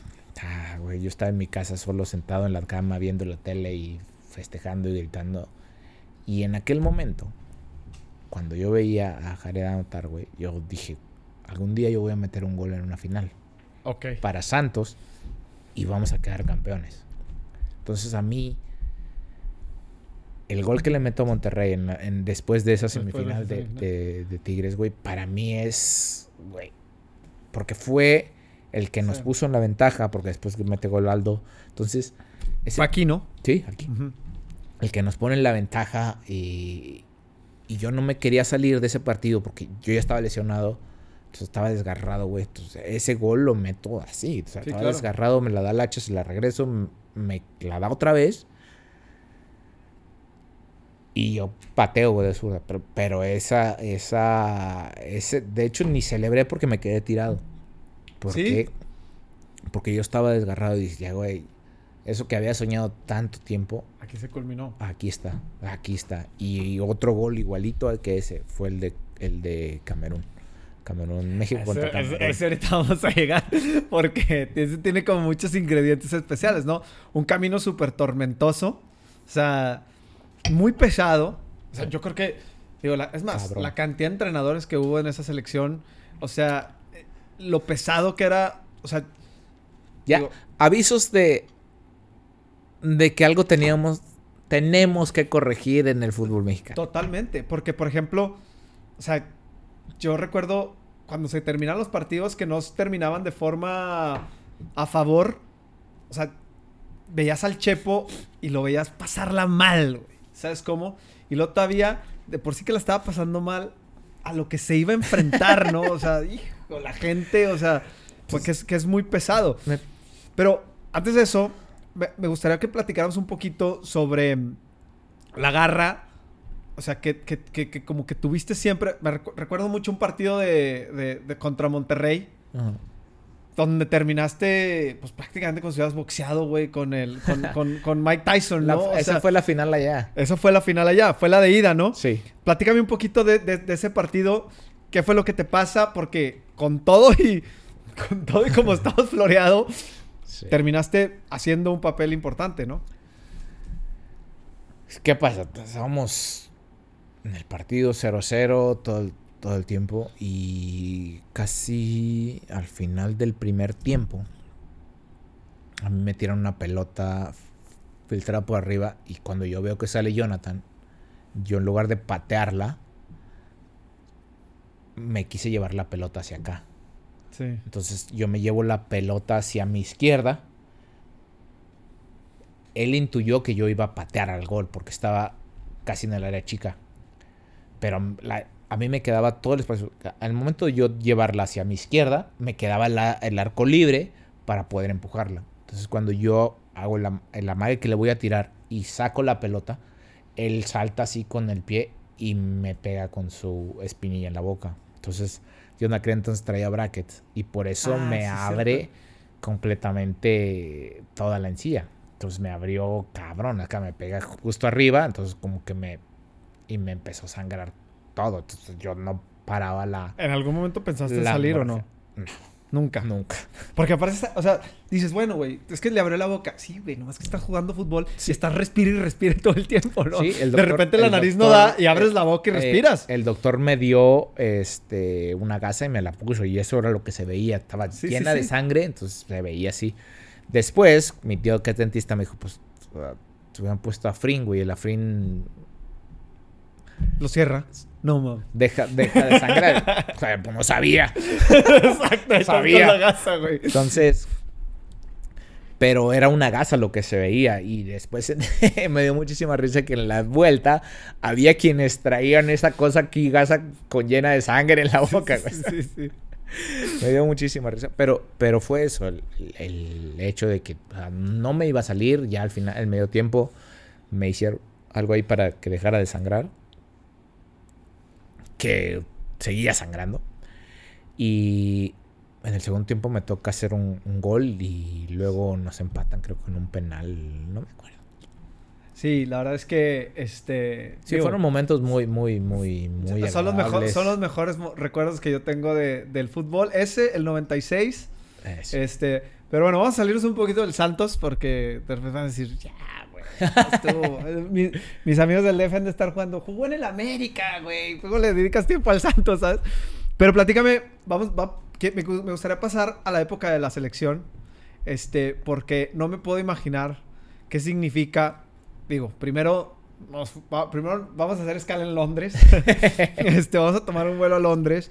Porque no me puedo imaginar lo que es que te cueste, o sea, lo que te costó llegar, lo que te costó, este, pues digo, tantos nos, tanto esto, tanto así, y de repente decir, venga, o sea, vienen Juegos Olímpicos, voy a jugar, platícame un poquito de que todo ese proceso la- de, la de gente- empezar a tener roces con la selección la mexicana. gente dice, es que sacrificaste mucho. Realmente no sacrifiqué nada. Nada. Nada porque a mí Sí, me sí, sí. gustaba, yo quería hacerlo. Exacto.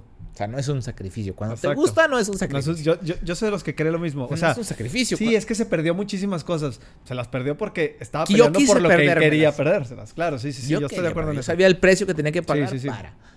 Entonces, cuando ah, está la opción de, de ir, o sea, hoy en día le ponemos un valor diferente a las Olimpiadas, a, bueno, al fútbol en Olimpiadas. ¿Estás de acuerdo? Totalmente.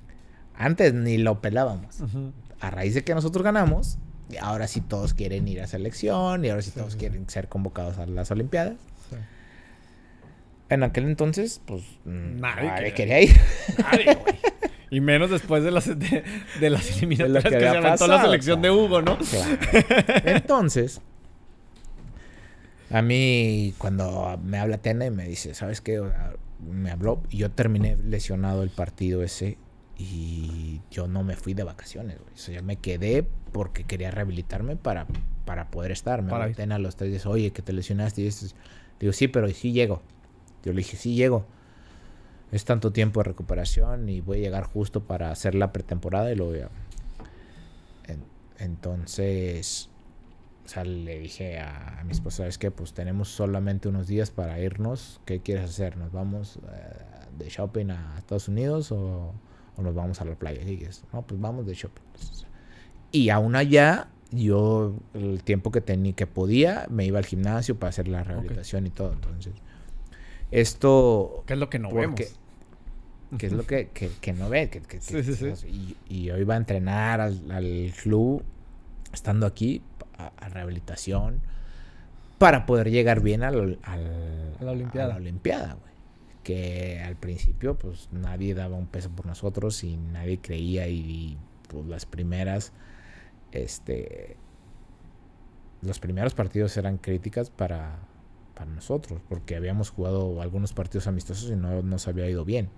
Sí. Entonces eran críticas. El primer partido del- de la Olimpiada ya empatamos. Entonces mucha gente tenía dudas. Los que no teníamos dudas éramos nosotros.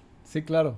Oye, ¿y cómo, cómo viviste el proceso de vivir una Olimpiada? Porque al final de cuentas es muy diferente, ¿no? O sea, no- sé si estuviste en la inauguración, en el... No, no estuvimos en la inauguración. Este, si, si estuvieron en alejados, si estuvieron en... Los- las primeras tres, eh, los- la fase de grupos estuvimos fuera. Como quedamos primero de grupo, ya estuvimos en Londres Sí. y en la villa. Entonces ya no nos movimos de ahí Hasta que terminara el torneo, hasta que terminara nuestra participación ahí. Entonces, ese era uno de los principales objetivos, el hecho de entrar en primero y quedarnos ahí para vivir realmente la experiencia de lo que era estar en los Juegos Olímpicos. Oye, y me puedes platicar, digo, nos han abierto un poquito la puerta con el documental que se hizo a la afición, pero me puedes platicar un poquito, o un mucho, este, sobre el di- sobre ese día, pues sí, el día, el, el- el- el día de la, final, contra Brasil, en Brasil, en el fue el Maracaná, digo, no, perdón, en, en Londres, este, contra Brasil, Este, que es la... Me, me confundí con el, al Mundial. Este, platícame un poquito, ese día, o sea, despiertas, vas a jugar una final de Olimpiadas. Fíjate que... que- ¿Cómo es todo, cómo fue todo ese día? O sea, hay quienes se ponen muy nerviosos, güey. Yo la neta, o sea, me acuerdo del día previo a esto, estaba muy tranquilo. O sea, estaba como que muy relajado, dormí muy bien. En la mañana despierto, desayuno, después nos vamos al estadio. Y, y iba concentrado en- con mis audífonos y, y- y metido en lo que tenía que estar, güey. Realme- Realmente ¿Qué escuchabas? ¿Te acuerdas o no? no me acuerdo. o sea, siempre que estaba lejos, me gustaba escuchar cumbias, me gustaba escuchar eh, eh, cosas de, de- Sí, que que me recordaran. Que me recordaran de dónde venía. Ok. Este. Y. Cuando íbamos al estadio, o sea, realmente estaba disfrutando, güey. Estaba disfrutando todo, estaba viviendo todo lo que pasaba. No me acuerdo de muchas cosas. Me preguntas y, y realmente no me acuerdo, güey. Realmente dices, güey, oye, güey, ¿de qué color era esto? No me acuerdo, güey. Porque yo estaba tan enfocado en lo que quería hacer y en lo que estaba viviendo que no le prestaba atención a lo que estaba alrededor mío, güey. O sea, yo estaba enfocado en lo que me correspondía, güey. Tan es así que el gol, el primero cayó rapidísimo. güey. Sí, o sea, sí, yo sí. estaba metido en lo que tenía que estar. Porque entendía que era el lugar en el que podía. O sea, en el que ese lugar era el que, en el que tenía que estar y era el- lo que tenía que hacer. Y lo más familiar que tienes, ¿no? O sea, porque a pesar de estar lejos de, Sí, de sí, tu sí. casa, de tu país, de tu afición, de todo lo que tú quieras, al final de cuentas, el, ese terreno es lo más familiar que tienes Eso en tu vida. Todo O sea, lo que tengo. Una cancha con dos porterías, un una bola de fútbol, es algo 10 compañeros que he y 11 estado conmigo toda la vida. Toda tu vida. Sí, sí, sí. a veces con pasto, a veces con grava. a veces es con- tierra. que entra la pipa a mojar para que no se Sí, levante sí, la tierra. Oye, y cuando cae el segundo gol, cuando se termina, platícame un poquito. ¿Has escuchado alguna vez la narración de Martinoli? Sí, ¿Sí? sí. Sí, sí, sí. De hecho, o sea, tengo una... Puedo decir que tengo una buena relación con Cristian. Sí. No lo he visto, creo que tres veces, dos veces, güey. O sea, pero creo que el, el gol para el mexicano, ese gol precisamente, para el mexicano es aún más especial por la narración de Cristian. Claro. Sí, sin duda, güey. Y, y de hecho, ahorita, en un- más a- ahorita que entramos al tema de tu libro, te quiero hacer la pregunta de por qué escribió el prólogo él. Este, porque me llamó, me llamó muchísimo la atención cuando vi prólogo por Cristian Martinoli. Dije, tenía que ser, güey, ¿sabes? Este, pero platícame un poquito del, de- del gol, antes de- O sea, del gol, cuando go- termina el juego y qué, Eh, se el siente, gol güey? es una jugada que, que habíamos practicado muchísimas veces y que no había salido tan bien como ese día. O sea, no Sí, sí, sí. salió, nunca salió tan bien como ese día. Ok. Cuando a mí me sacan antes de que se acabe el partido y yo pues, casi hasta del- un poquito antes del gol de Brasil hasta el final lo vi en la banca sentado, güey, y sufriendo. Sí, ¿Por sí, qué? sí. Porque pues sabíamos que era Brasil, que habían metido gol y que tenían todavía tiempo para poder hacer otro. Pero cuando pita el árbitro sí fue un éxtasis total. O sea, es algo que no puedo explicar porque pues, jamás lo soñé. No me pasó por la cabeza hasta que ya estaba ahí. O sea, el momento más chingón de todo esto fue cu- cuando me estaban colgando la medalla y en ese momento, güey, volteo al cielo y, güey, valió la pena todo. O sea, valió la pena cada pinche segundo que pasé para estar aquí que me estén colgando esta chingada. sí, totalmente. Así, güey. ¿Y dónde, dónde la tienes? Así. Marcada, ¿qué la tienes? La gente Sí. no me van a creer, pero- pero realmente está guardada eh, con algunas otras cosas de valor que tengo. Porque no sabía dónde iba a vivir. pues sí, claro, güey, obvio. Entonces está guardada en una parte. De hecho, creo que. O sea, está muy a la vista. pero en un lugar donde nadie se imaginaría que estuviera. Ok, ok, ok. Está en una bolsa de tela, güey. Sí. Abajo de otras bolsas que, que Sí, no- tengo. no, vamos a escribir muy bien dónde está. Pero me te Pero quería saber ahí, güey, cómo. O sea, no, o sea, la tengo, realmente la tengo guardada. claro. Este, de hecho, o sea, de repente la saco y veo cómo está. Porque la quiero llevar a limpiar, entonces. Claro. Para, para tenerla. qué Para increíble. ya, para ya poder ponerle un lugar ahora sí. Claro, y lo que está increíble es esto que tú dices, que era algo que no estaba en el radar, algo que no, que, No, que, no estaba, güey. que dentro de los sueños, pues a lo mejor el futbolista no dice, ah, yo quiero también un día ser campeón de la Olimpiada. Pues no, güey, tú quieres ser campeón del mundo, Sí, quieres sí, jugar en sí. Europa, quieres una Champions, quieres otras cosas, pero cuando se presentan estas cosas y de repente volteas, volteas a ver y dices, a ver, esto no lo tiene ninguna selección de, de nuestro país, o sea, es, es un logro increíble, ¿no? Sí, o sea, que a, que a todo mundo nos paró de cabeza. Es un logro muy, muy chingón. Sí, sí, Y- sí. Y, lo, lo más chingón de todo, güey, es que cada persona que me topo en la calle me dice exactamente lo que estaba haciendo ese día. Sí, claro. Recuerda perfectamente qué estaba haciendo Sí, ese sí, día. cierto. Entonces, eso es algo muy chingón. Sí, claro. Eso es algo muy chingón porque significa que lo llevas muy dentro de ti. Sí, claro. Sí, no, totalmente de acuerdo. Porque aparte son esas cosas que, eh, que, como, que como tu cerebro no espera, como, como es algo que... Y, y realmente te das cuenta dónde tenemos puestas nuestras... Como nuestros... No, no, no que es objetivos, pero ¿cómo, ¿cómo se dice? O sea... Parámetros, sí. Sí, tus alcances, ¿no? O sea, y cuan- cuando, de repente el mexicano se da cuenta de que, ah, cabrón, pues obviamente es algo que te va a marcar para siempre, la verdad. O sea, es que es, es que es un fenómeno similar a lo que pasa con el, con el, con el septiembre 11. O sea, la gente se acuerda dónde estaba, qué estaba haciendo cuando chocaron los aviones y prendieron CNN o cualquier canal que hayan prendido. ¿Por qué? Porque es algo que a tu cerebro lo impactó y no tenía ningún registro. Un tsunami, pues a lo mejor un tsunami, este Es más seguido que... sabes que existen, pero no sabes que existen dos aviones que se pueden estrellar en las Torres Gemelas en Nueva Claro, York. claro, claro. Igual acá el mexicano Sí, es, sí. ¿cómo que ganamos la medalla de oro contra Brasil, güey? Claro. ¿Sabes? Oye, y al mismo tiempo, bueno, esto es 2012, Sí.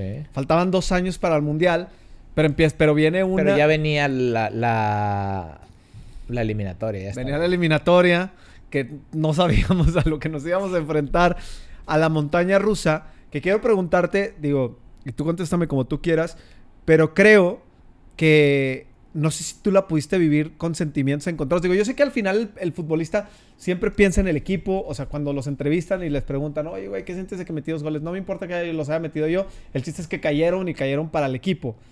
Pero la realidad es que Güey, tú- o sea, en esa eliminatoria, a pesar de todo lo malo que estaba pasando, tú estabas como medio de luna de miel. o sea, porque la neta, o sea, no sé, me puedo pensar en el partido contra Costa Rica, ¿no? O sea, pues, la verdad era todo Oribe. Ya hace ratito te decía, digo que ya él hablaba más del mundial, pero David Medrano en, en su entrevista contigo decía, es que, ¿cómo fue cuando empezaste a jugar el mundial? Que todos, que, o sea, todo o sea, la gente quería al Chicharo de titular, ¿sí? O sea, y, y terminaste tú haciendo la, la, la- la pa- la pareja de Gio en el... Y la verdad, yo no me acuerdo que alguien quisiera el Chicharo de titular. O sea, nadie registrábamos que el Chicharo iba a ser titular, que el titular ibas a ser tú. Ahorita llegaremos al tema del Mundial, pero platícame un poquito cómo se vive... En primer lugar, estar en selección, jugar una, jugar una, una eliminatoria que a pesar de que es de CONCACAF, este, y a lo mejor este, la gente puede decir, ay, güey, pero no es Conmebol o no es UEFA.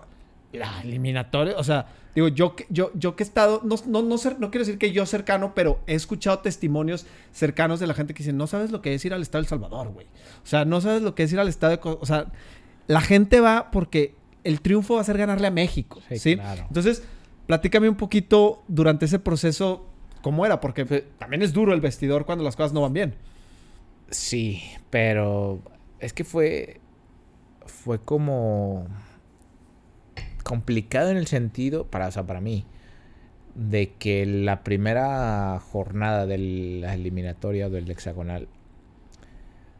eh, empatamos 0-0 contra. No sé si era Jamaica o Trinidad, no me acuerdo. Creo que fue Jamaica. Y Sí, fue Jamaica. Empatamos. Sí, sí. Pero yo fui al juego. Eh, empatamos y yo salgo con un madrazo acá que me rompió la nariz, güey. ok. Entonces ya no pude estar en los siguientes partidos de la eliminatoria Porque aparte, cuando termina el torneo, que fue el 2000... Sí, 2013 creo. Cuando termina el torneo de liga, que venía la eliminatoria, eh, algunos partidos, yo traía una lesión de rodilla y me tuvieron que operar el menisco. Entonces no pude estar en muchos partidos que estaba sufriendo acá en la casa y viéndolos. Y puta, tendría que estar allá. Tampo- también me perdí la, la Confederaciones de Brasil Mm. 2013, que no fui. 2013 o 13. 2012, sí, 13, ¿no? Entonces, que no fui. Y los de la eliminatoria fueron unos cuantos días antes. Entonces, no pude estar en, gran parte de toda la eliminatoria. Entonces dije, "Cu- cuando pueda estar, es mi oportunidad de estar en un mundial. No quiero desaprovecharla y voy a dejar todo lo que esté de mi parte para poder estar en ese mundial. Entonces, pues le fui dando y dando. Dije, güey, yo voy a hacer lo que me toca. Si se la tengo que pasar a alguien para que la meta, se la paso. Si la tengo que meter, la meto. Pero nadie me va a arrebatar el deseo de estar en un mundial. Entonces, ese era mi, mi- mi pensamiento al salir a cada partido, güey. ¿Por qué? Porque era un sueño mío, güey. Claro. No porque yo le tenía que dar algo a la afición, no Sí, porque sí, sí. yo le tenía que regresar. No, porque era algo que yo quería. Tú querías jugar un mundial. Yo quería jugar un mundial, yo quería estar. Y si estaba en mis manos poder hacerlo, güey, pues lo iba a hacer, güey. Claro. iba- si me tenía que morir, me moría, güey. Sí, sí, sí. Entonces, van pasando los, los días, van pasando eh, los partidos y se nos va complicando cada vez más. Entonces, cuando llegamos a Costa Rica, que perdemos, este, cuando yo vuelto a la banca, que veo que algunos están festejando, cuando pita el árbitro, yo no entendía por qué, no, ni me acordaba que, que estaban los otros. Yo solamente tenía en mi cabeza, güey, tenemos que ganar para estar en el mundial. Yo no me acordaba del, de la otra parte, de que si le ganaba Estados Unidos a Panamá, nos metíamos de repechaje. Entonces ya cuando me dijeron, pues como que, dije, "Uf, queda una oportunidad más. Entonces cuando viene Nueva Zelanda, dije, güey, esta es sí o Sí, sí, sí, sí. sí o sí. O sea, me vale madre quién esté alrededor mío, yo quiero ir. Yo quiero ir. ¿Por qué? Porque ese es mi sueño, porque o sea, no es eh, que esté buscando el regalarle algo a alguien más, es para mí.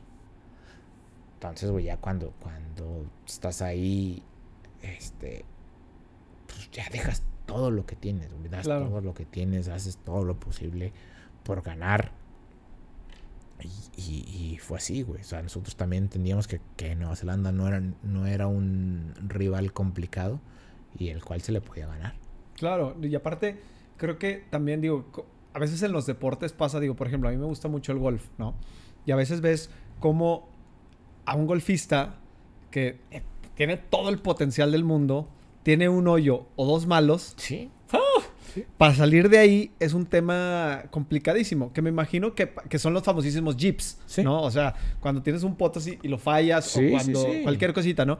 Entonces, para ti, o sea, en, en esa eliminatoria hubo algo de eso, o sea, donde, donde la, porque dicen por ahí que no hay silla más caliente en México que la del entrenador de la selección mexicana y luego la del presidente de la república, ¿no? Primero, O sea, ah, creo que la- el presidente de la República está muy abajo. sí, sí, sí. O sea, primero es Ah.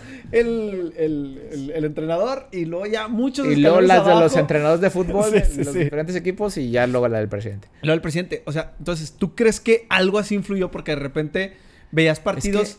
O sea, la tensión era demasiada. O sea- las mismas narraciones de los, de los comentaristas. ¿Sabes qué, qué pasa, güey? Que no es lo mismo. Más bien, ¿qué es, para ti qué es más fácil, güey?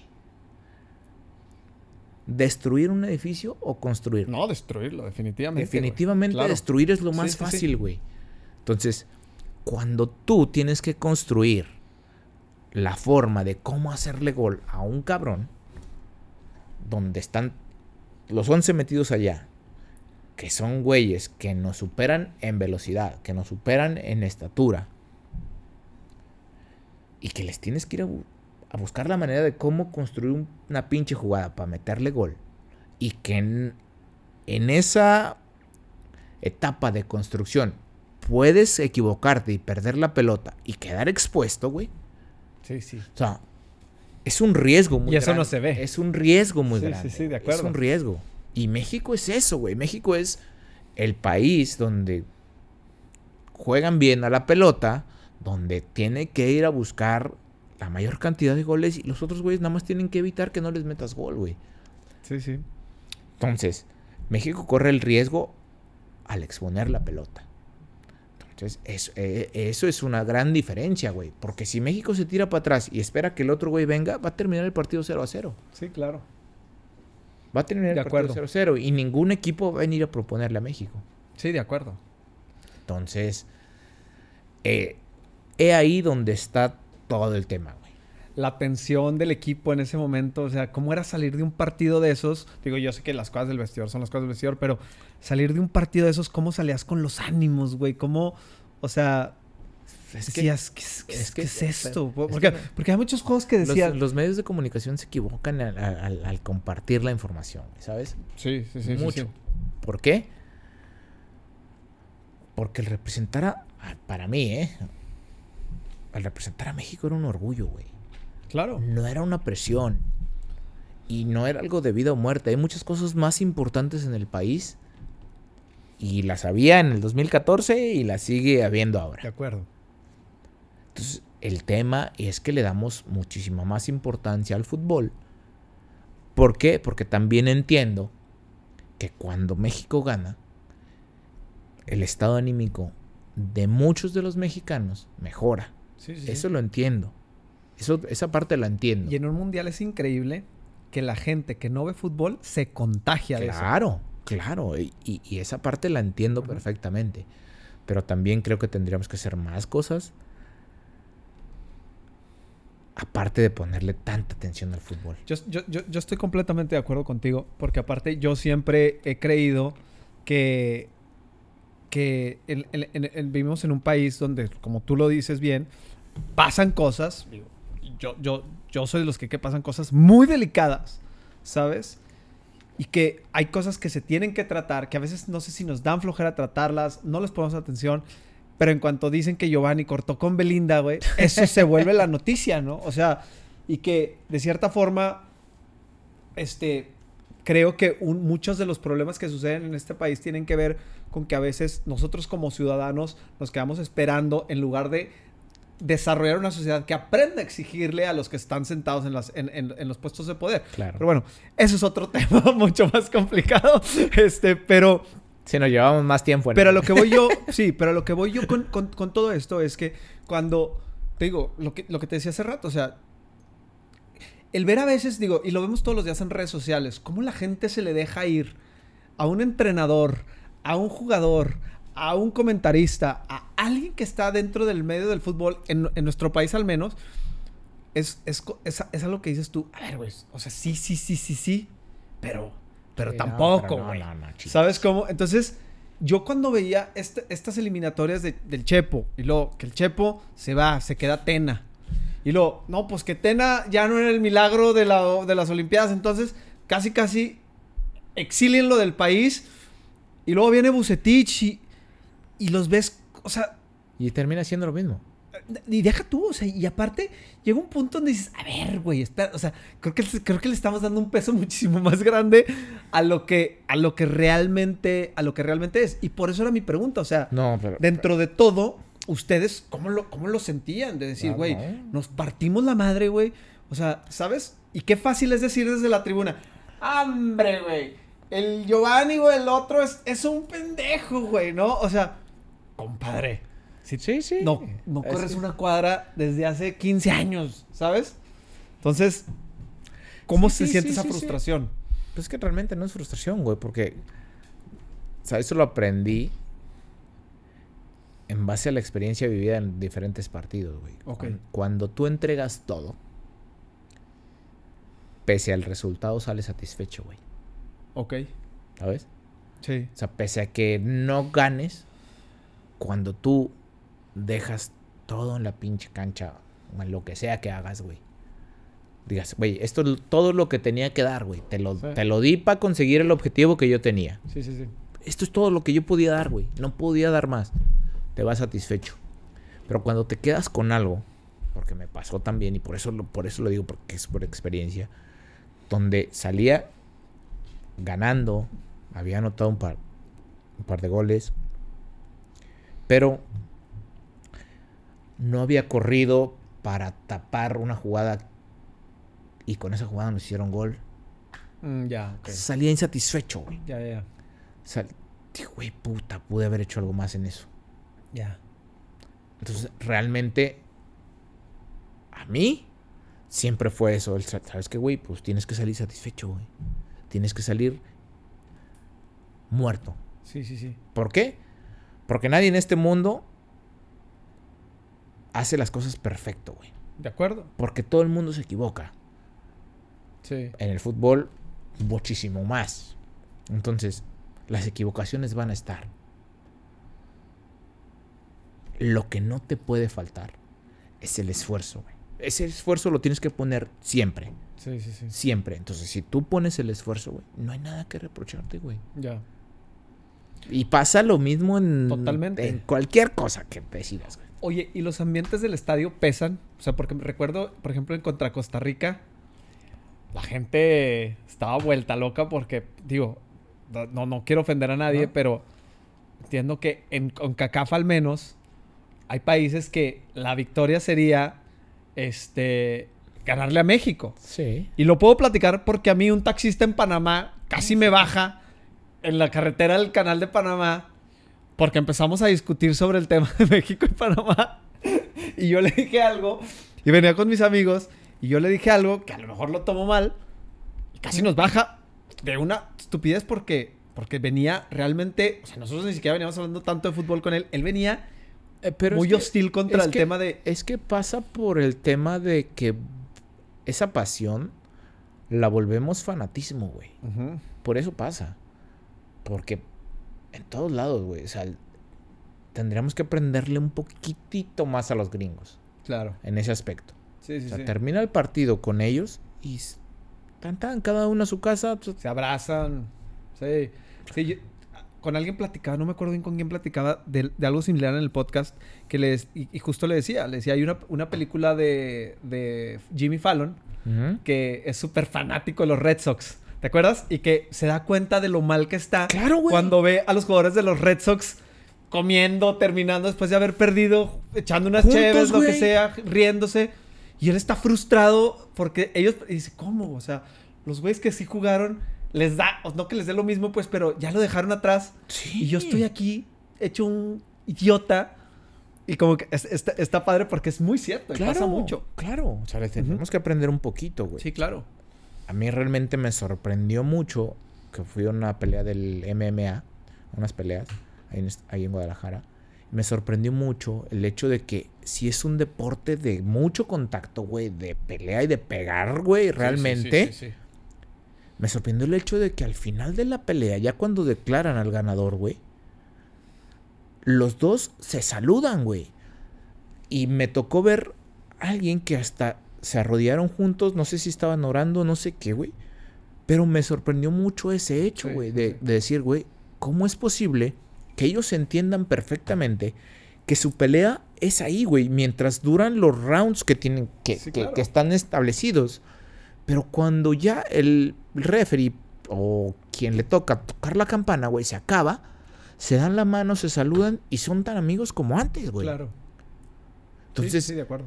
creo que tendríamos que aprender esa parte, que el fanatismo no te lleva a nada. No, y lleva ya a cosas muy, muy, o sea, muy Pues, peligrosas. Lo que pasó ¿no? O sea, en Querétaro hace... lo que pasó en Querétaro, lo que pasó en Argentina en aquella Ahora final que ni siquiera El pudieron Salvador, jugar ¿no? Fue en el Cuscatlán, este, en Argentina cuando no pudieron jugar la final de la Libertadores, lo que tenían Entonces- esperando toda su vida. No, Una lo que final está- entre lo- Boca y River. Lo que está pasando en, en- en Madrid con Vinicius. Lo que está pasando en Madrid con Vinicius, exactamente, o sea, ya se vuelve algo Fanático, Se, o sea, se vuelve totalmente. algo, se vuelve algo irreal, ¿no? Oye, a ver, vamos en la historia, vamos al mundial. Ya no te voy a quitar más tiempo, este, pero platícame de ese gol. con- hay dos, hay dos cosas muy puntuales que me gustaría platicar de, de- del mundial. Bueno, tres. Una es cómo se vive un mundial cuando apenas Cabrón. estás yendo, el, el himno. Cuando me preguntan cosas así que no sé cómo explicarlas, Sí. yo siempre les pregunto, a ver, recuerda tu experiencia más chingona. Ya, ¿Cómo te sentiste? volando. Bueno, ahora multiplícalo por 100, güey. Exacto. Así, güey, Sí, sí, así sí. de cabrones. Entonces, este mundial fue especial para mí, muy, porque pude anotar, pude, pude jugar la gran mayoría de los partidos Sí. y, y era un sueño de que, que tenía desde niño, güey. Te- Claro. Te, lo acabo de decir que, que para mí era el, Claro. cuando lo estaba viendo el 94, güey, decía, güey, yo quiero estar ahí. Sí, sí, sí. O sea, el decir, güey, el voltear a ver al niño, a Sí. Oribe, decir, güey, decirle, ¿sabes qué, güey? Gracias porque no te rendiste, güey. Gracias Claro. porque luchaste, porque tu sueño se hizo realidad, güey. Es una pinche satisfacción Sí, sí, sí. impresionante, güey. Dicen, dicen por ahí que para selecciones como Alemania, Brasil, eh, no sé, Argentina, los grandes, o sea, los, los, los que han sido campeones del mundo muchas veces, ¿no? El mundial empieza en los cuartos de final, ¿no? O sea, que, que inclusive los aficionados hay veces que empiezan a llegar, pues digo, los, los boletos son carísimos. Sí, sí, pues, sí. pues, ellos dicen, no, pues yo llego mejor a cuartos porque quiero... Pero la realidad es que para la selección mexicana, en, el- en la mayoría de los mundiales, cada partido es una final, ¿no? O sea, Tendría que ser. porque, porque desde que vamos, vamos haciendo matemáticas. Y si le ganamos a Alemania, Sí. pero entonces Alemania después empata con no sé quién. Y ese día, este güey amanece malo de la panza y llueve, no sé. pues, Hacemos unas cuentas.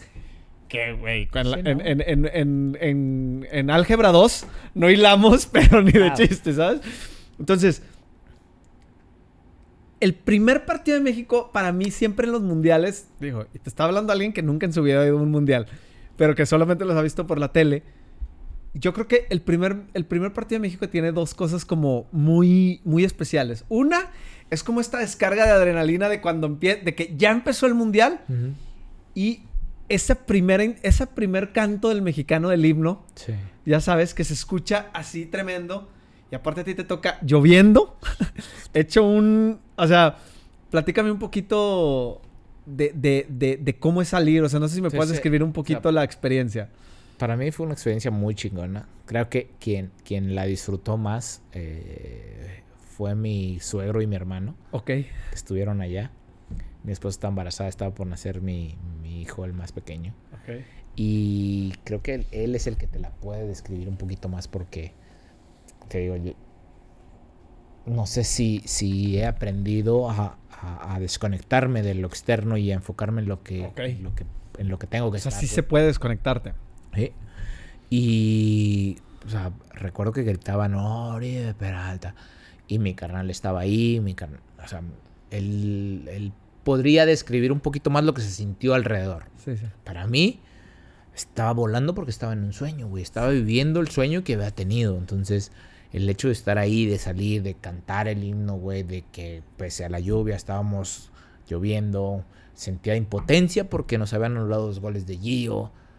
Entonces, conforme pasaba el tiempo, sabía que estos partidos, sobre todo el primero, es más importante que todos, güey. Para mí, en un torneo tan corto, porque realmente son cuatro partidos.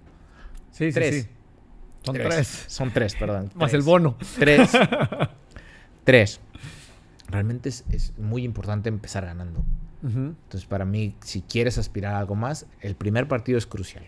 Entonces, a raíz de esto, yo estaba tan concentrado, güey, que cuando cae el gol, para mí fue, güey, o sea, yo realmente estaba llorando, güey, porque, porque había sido un- una emoción tan grande que tenía que desbordarla de alguna manera. Sí, claro.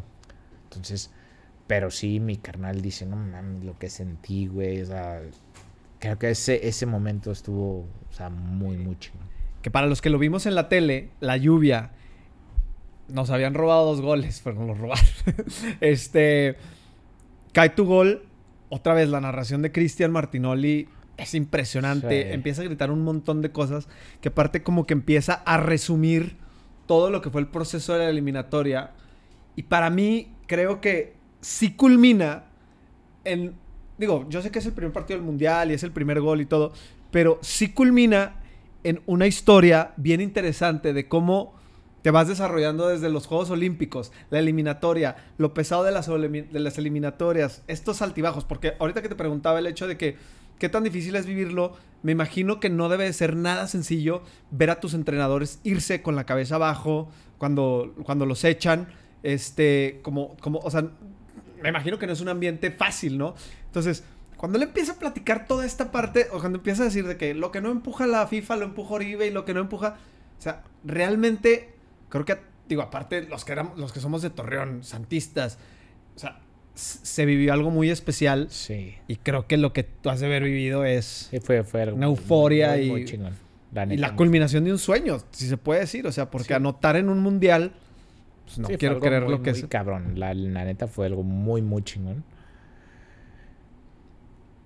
Y tú lo acabas de decir, o sea, fue, fue la culminación de muchas cosas, pero también fue la culminación de la historia de Oribe. ¿Por qué? Porque fue la culminación de cómo empezó el sueño, güey. O sea, de- de, Ujú. decir, güey, o sea, fue ir al mundial, anotar un gol, güey, verlos en la tele y luego ser como los que están en la tele paso a paso, cuando las cosas no venían bien, güey, ir luchando y aguantando, que te dijeran que tú no podías estar en primera división, güey, que te dijeran que tú eras un güey que no podía estar, güey, que siempre te dijeron que no.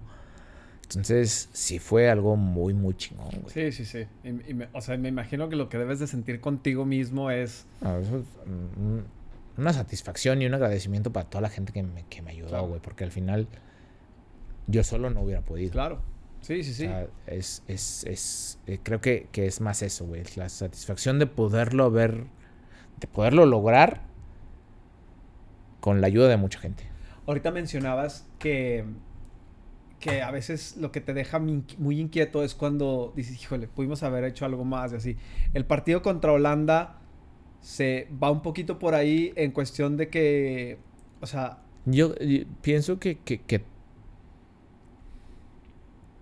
cuando tú consigues algo, tratas de cuidarlo, güey. ¿Sabes? totalmente. De hecho, dicen que los- las personas cuando llegan a tener mucho, lo que más tienen miedo es a perderlo. Sí. ¿Sabes? Entonces tienes, Todo el tienes tiempo mucho tienes miedo de miedo perderlo. a perderlo. Pero también sabes que cuando tienes mucho, es más probable que puedas conseguir más, güey. ¿Sabes? ¿Sabes? O sea, cuando no tienes nada, pues da igual, ¿sabes? Pero cuando tienes algo, es más probable que consigas algo más. Sí, Entonces sí, creo que eh, ahí es donde radica realmente quiénes lo quieren y quiénes no. Ok. Entonces creo que eso nos falta a nosotros. El, el- el- el entender que, que Holanda no tenía cómo responder. Estaban a, me- muertos. a menos que nosotros les diéramos oportunidad. Sí, sí, sí. Sí, llega un punto donde nos quedamos con. Donde dices, puta, cae un gol y con. Deja tú que nos hagan otro. ¿Con qué hacemos uno nosotros, no? Exactamente. O sea, o sea, ya, ya, ya, ya. O sea, por física ya. Sí, ya, no era probable. pasar, ¿no? Sí, claro. Y este. Pero la verdad es que, digo, me imagino que independientemente de todo que se pudo haber conseguido más, pues para ti fue. No, para mí El fue- sueño de tu fue- vida, ¿no? fue muy importante, fue muy chingón. Pude jugar, pude anotar. Fue un sueño cumplido. Oye, ya hay, un- hay, una, hay una parte que a mí me, me- me cuesta mucho con el tema de- del fútbol, ¿no? Y creo que es la forma en la que los aficionados, y me incluyo, ojo, eh, yo no estoy aquí sacando a nadie, este, a veces opinamos o, creer- o creemos saber, deja tú independientemente de las alineaciones y de que si hicieron mal y que si la recepción, no. Muchas veces te voy a dar un ejemplo, por ejemplo, con el, con el ejemplo de Carlos Vela, ¿no? O sea, nosotros decimos, no, güey, pues cómo se regresó de Europa a jugar a Estados Unidos. O sea, y opinamos de cosas que ni siquiera en nuestras vidas propias las, las ponemos en práctica, ¿sabes? O sea, es como decir, a ver, güey, pues tú eres ingeniero, güey, pues ¿por qué estás haciendo cosas aquí, güey, en una ciudad pequeña? ¿Por qué no estás en Nueva York, güey? En las grandes firmas, güey. O sea, Claro. es que piensas en chiquito, güey, pues por eso no estás allá. Entonces, criticamos cada movimiento que hace el futbolista. Porque creo que todos tenemos esa, bueno, los aficionados al fútbol, creo que muchos tenemos la frustración de no haber sido futbolistas y de cómo hubiéramos manejado nuestra carrera nosotros, ¿no? Creo que a ti- te pasa un poco cuando te vas a América, porque recuerdo perfectamente ese día cuando anunciaron que te vas a la América de Santos, este, la cantidad de opiniones de que no, es que es por eso. espérate, güey, pues es que al final de cuentas es un proyecto personal, su carrera futbolística, no es de nosotros, ¿no? Platícame un poquito cómo es cuando te vas a América, porque sé que, me imagino que no fue sencillo. Este, pues vivías un momento con la afición de Luna de Miel, de... No fue sencillo porque acabamos de perder en la liguilla contra el Pachuca, perdimos. Ah, que Valencia hizo dos goles, ¿no? 2014, creo que sí. C- Creo que hay un gol que es un error, un error de Julio, Julio. González. Sí, sí, ya me acordé cuál, sí. Acabamos de perder, a mí me hablan, o sea, fue un sábado y el domingo a mí me llaman en la mañana, oye, te esperamos en la oficina, tata, para que... Y yo le digo, ¿qué? ¿Qué necesitan o qué hay que hacer o qué? Dice, no, es que tal vez te vas a la América. Así. Le dije, pues, ¿cómo, güey? Si Tengo contrato. Sí. ¿Le hablamos a tu representante? Sí, háblale a Salvador. Entonces ya va a Salvador. Y más tarde me citan a mí. Yo todavía estaba asimilando la pérdida del día anterior del partido. Es que, "Oye, es que si hubiera hecho esto y es que... Aún y cuando había dado todo, seguía cuestionándome. ¿que ¿por qué aquí? ¿Por qué esto?". Llegó en el punto en el que yo entendí que el fútbol profesional es un negocio, güey. Y por mucho que tú quieras decir, güey, es que yo quiero mucho el equipo, güey. O sea, si tú me das más dinero, yo me quedo aquí. O si no me pagas más, también me quedo aquí. Pero esa parte le convenía al Santos, a mí, y al América le terminó por retribuyendo todo lo que pagó Claro. por cómo nos fue en, en el tiempo que estuve allá. Entonces, fue una gran negociación. Lo que mucha gente no entiende es que tú por el hecho de pagar un boleto, no tienes derecho a opinar si un jugador se puede ir o no se puede ir, güey. De acuerdo. O sea, ¿tú crees que la taquilla del Estadio Corona da para pagarle a un jugador? No da, No da, güey. no da. Entonces, todo el sueldo de un jugador sale de eh, güeyes que, que pagan por anunciarse, de todo este tipo de cosas comerciales, güey. Sí, de sí, ahí sale, güey. De. Entiendo, es una parte, sí, lo de la taquilla, sí. Que al final es un mercado que funciona de cierta forma. De cierta manera. Entonces, creo que el hecho de que veamos el fútbol de esta manera te hace salirte un poquito de esa de ese fanatismo del que hablábamos antes. ¿Por qué? Porque entiendes que el jugador es un ser humano, güey. Claro. Es un ser humano que se dedica, sí, a jugar fútbol, sí, lo vas y lo ves. Si quieres le aplaudes, si quieres le abucheas. Pero cuando termina el partido, ya, güey, es una persona Claro. más, güey. Claro. Entonces, creo que esa parte no la hemos entendido. Creo Sí. que aparte entende, no entendemos que pues el fútbol es eso, güey. Y este pecado que cometemos de creer que No. todo lo haríamos mejor nosotros, ¿no? Y- o sea, y- hasta y- con el presidente de la Con República. quien sea, güey. O sea, con quien sea, güey. Todos, dices, yo todos, es que todos. Esto debería ser así, y así, y así, y así. Siéntate ahí media hora, güey, a ver si. Todos sabemos cómo vivir la vida de los demás menos la nuestra, la nuestra. Exacto. Por eso te digo, o sea.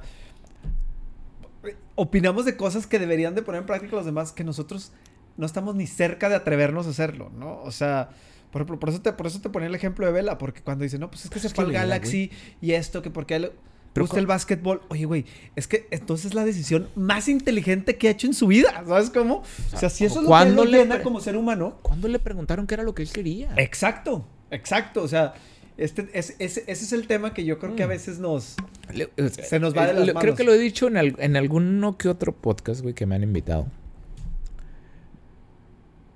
Que todo aquel que sea aficionado de un equipo, que tenga un amor incondicional hacia su equipo, vaya y se plante en la taquilla del equipo ese al que le va y al que al cual es apasionado y que le diga, güey, yo soy muy fan del equipo, yo lo amo con todo mi corazón, tengo todas sus playeras, tengo todos los boletos de los partidos a los cuales he asistido. Hoy no tengo dinero para comprar el boleto del sábado.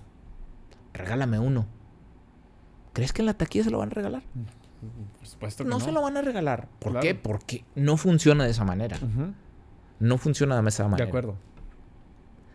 Entonces, ¿por qué creemos que el futbolista tiene que quedarse con un equipo para siempre? Sí, sí, sí. Y, y mucha gente, o sea, no mucha gente, algunas personas que le van al Santos aún me reclaman que me fui al América. Claro. Y te lo van a reclamar toda la vida, ¿no? Cuando la decisión no fue mía. Claro. La decisión no fue mía. Claro. Y mucha gente me reclama de que me fui de las Chivas, del América a las Chivas, güey. Justo eso iba a pasar. Cuando la decisión estuvo eh, después del Mundial del 2018, que yo me viniera a Santos, Alejandro me habló, me lo encontré, me dice, oye, Oliver, ¿quieres regresar a Santos? Le digo, sí, pero tienes que hablar con Santiago porque tengo contrato. Entonces, cuando habla con Santiago, yo me fui de vacaciones porque nos dieron unos días, regreso y, le, y hablo con Santiago, le digo, ¿te habló Alejandro? Dice, sí, pero quiere que te vayas gratis. O sea, Si no, eso no existe. cuando era gratis a Santos, o sea, que yo te pagara el sueldo y tú te fueras a jugar allá. Que te pagara la mitad del sueldo y tú te fueras a jugar allá. Al siguiente. mm, ¿Qué fue? Sí, fue. Al, al siguiente año, güey, que me hablan de Chivas. Yo tenía contrato todavía. Y me dice, oye, te está buscando. Santiago o Baños, viene y me dice, te está buscando América. Digo, güey, hace un año no me dejaste ir a Santos. Porque pues me iban a. Tú no querías que me pagaran la mitad. Porque ahora sí le abres la puerta. Y hace un año que yo sí me quería ir, no me dejaste. Entonces, realmente todo esto es un negocio. Claro, por supuesto. Y, y- Y se nos y olvida, al ¿no? final el que termina mal es el jugador. Por supuesto, sí, porque aparte, te digo, o sea, creo que el pecado que cometemos los aficionados es creer que sabemos mucho cuando no sabemos absolutamente nada de lo que sucede alrededor de ese negocio, güey. ¿no? O sea, Exactamente. y creo que eso es, Es eso. eso es. El fútbol. Sí. El fútbol como deporte es algo muy chingón y que te va a dejar muchos valores. Sí, sí, sí. El fútbol profesional es un Sí, negocio. sí, sí. Eh, tenemos que separarlo de esa Es manera. como, por ejemplo, lo que decían ahora con el caso de Vinicius, ahora el, el sábado que decían, no, es que lo que vieron haber salido era salirse del partido, que se salieran todos los compañeros de él, que es, pues, sí, nada más que hay un montón de marcas que pagan un dineral, que si, seguramente si ellos se salen del campo, van a decir, oye, ¿qué va a pasar con el dinero que habíamos metido Ujú. ese, y esto y lo otro y nos dejaron ver mal de esta forma? No, o sea, hay- tiene que, hay- tiene hay que cosas haber ahí. un protocolo de la liga, obviamente. Sí, pero sí, es una impotencia muy grande. Por supuesto. O sea, porque estás me- atado de manos. me parece que, que eh, nadie tiene que ser juzgado por esa, por esa Claro. razón. Claro. Eh, y y es, es una impotencia el Claro. hecho de que tú lo vivas y, y- y nadie haga nada por, Claro. por pararlo. Porque aparte, justo creo que también el, eh, yo, yo creo que la fu- la- el, el momento más claro y donde más crudo se ve el, el- el negocio del fútbol es en el draft que se hace en México, ¿no? O sea, ¿Ya, cuando ya lo quitaron? ya lo quitaron, pero, Pero sí. en ese entonces cuando los jugadores estaban ahí en el lobby del hotel esperando a ver, o sea, pues que, que al final de cuentas dices, órale, su- es como, o sea, como si fuera un producto, literal, ¿sabes cómo? O sea, Eso es, eso, eso, eso es, eso es algo que, que pues, al final es eso. O sea, claro, es un producto. El, fut- el futbolista es un producto. sí, sí, sí. Y, y- y- y antes cuando estaba el draft no decían eso. No decía nada. Cuando estaba el pacto de caballeros tampoco decía nada de que no te puedas ir a jugar al equipo que tú quieres, güey. O sea, no, güey. Tú, yo te vas, tú te vas a ir a donde yo te A mande. te diga, claro. Y hoy en día que el jugador tiene la capacidad o tiene la oportunidad de elegir a dónde se quiere ir, pues crucifican al jugador, güey. Claro. Sí, sí, sí, de acuerdo. Entonces, Es que te digo, o sea, y, es, y, y creo que todo el problema es a raíz de que pretendemos saber un montón cuando no pero sabemos absolutamente El fútbol nada. es demasiado mediático, por eso Por creo que- supuesto, por eso sí, creo sí, que, sí. que- que todos Y también esa pasión, opinar de eso. claro, y también esa pasión desbordada de reclamar a los jugadores, ¿por qué te fuiste? Y esto, pues también es lo que te regala ese mundial donde la mayoría de la gente se gasta todos sus ahorros para No, y ir. aparte, ahora, ahora con redes sociales todos tienen el... O sea, sienten esa cercanía de poder decirte las cosas. sí, de, sí. de- de decir, ¿sabes qué? Pues te tengo más cerca, güey. Claro. O sea, ahora sí te puedo decir lo que, lo que te quiero decir. Cuando eh, en persona no te lo dicen, güey. O sea, De acuerdo. ese es el gran De acuerdo. es Sí, gran tema. o- aquí en el podcast platicaba justo con un comentarista de, de deportes Y me decía eso, me decía, es que es muy fácil para la gente agarrar un micrófono y ponerse a tirar en, en, en, ¿cómo se llama? En redes y este jugador y no sé qué, no sé cuánto. Y todo eso que le tiran, le dice, dice, yo en redes sociales muchas veces le digo, güey, yo te consigo una entrevista y te siento con él para ver, para ver qué tanto le vas a decir de lo que está diciendo. No se lo vas a decir, porque al final de cuentas es como cuando vas en un coche, o sea, y pasa un, o sea, alguien se te mete y la gente se deshumaniza y mienta madre así, que si te pasa en un elevador, dices, sí, no le disculpa, sí, ¿sabes? Claro, claro, claro, claro. por ahí. Pero también los, los, los, los reporteros, periodistas, tienen la culpa, güey, porque ellos provocan todo eso. Sí, sí. O sea, gran parte de esto lo provocan ellos. Por esto, porque, porque están opinando de situaciones de las cuales no saben, güey. Y quieren llevarles, güey, sí, tenemos exclusiva de... Pero realmente, pues no, güey, pues no, saben todo el contexto que pasa alrededor, ¿no? Claro. Entonces, creo que, que sí tendrían tanto las personas como los periodistas y, y, comentaristas tendrían que tener más cuidado con lo que dicen respecto a las otras personas, independientemente de lo que se dediquen. Claro. Oye, para terminar, ahora sí ya te prometo que te dejo ir. Platícame un poquito de tu libro, este, Qué padre. Y, te, y platícame sobre todo, digo, primero platícame de tu libro y luego platicamos de lo, de lo, que, te, de lo que te pregunté hace ratito. Okay. Platícame cómo se dio, o sea, cómo, qué, qué, qué gusanito te eh, picó para decir que iba a hacer un libro. qué pues, dicen, que los seres dicen que los seres humanos una de las cosas que tienen que hacer en su vida es escribir un libro. O sea, una de las cosas. Fue eh, este, realmente, yo creo que, que el legado que podemos dejar es inspirar a los demás, el, enseñarles o el transmitir esas experiencias para los demás. Y esa fue, pues creo que la, la, mayor motivación que tuve para escribir un libro. El hecho de que alguien más lo leyera y se sintiera identificado con eso. Y sobre todo por, por, por, mi hijo, porque si él lo leía y se sentía identificado con esto, eh, si algo de lo que venía escrito ahí de, de la vida de su papá eh, lo hacía tomar un, rumbo que a él le gustara en su vida, ya, ya estaba pagado. Claro. Y, esa fue la razón principal. Eh, entonces, volviendo al tema de los, de los comentaristas y reporteros, todas las preguntas eran las mismas, güey. Sí, eh, si la entrevista del futbolista es muy, muy monótona. Muy, muy, muy, muy, muy marcada. Entonces yo entendí, yo, Dije, pues sí, estoy de acuerdo que siempre va a ser las mismas preguntas. Ahora entiendo qué es lo que yo les voy a responder. Ok. Entonces, a partir de eso empecé a buscar personas que me ayudaran a cómo darle la vuelta a esas preguntas o cómo responder de mejor manera. Y empecé a trabajar y junté mi equipo, que es el que lleva el tema de, relaciones comerciales y, tengo una coach que, que, me ayuda con todo el tema de, de de cómo eh, sentarme a platicar con alguien, de cómo, cómo, encarar una entrevista, si me preguntan, cómo poner una distancia con alguien que, que llega y te pone un micrófono. Porque yo entendía que el futbolista, más allá de ser una persona admirada, tiene que ser alguien socialmente responsable que mande un mensaje hacia los demás que, con el cual se, se pueden sentir inspirados. Entonces a raíz de esto yo empecé a prepararme, empecé a trabajar, empecé a tomar con, con ellos. Y llega un punto en el que me preguntan, ¿y qué más, Oribe? ¿Qué más sigue? Y dije, me gustaría escribir un libro. Entonces empezamos a trabajar en este proyecto que me, me, ayudaron. De hecho, vienen conmigo en mi equipo que siempre está en conferencias y todo. Que mañana tenemos una aquí en Torreón.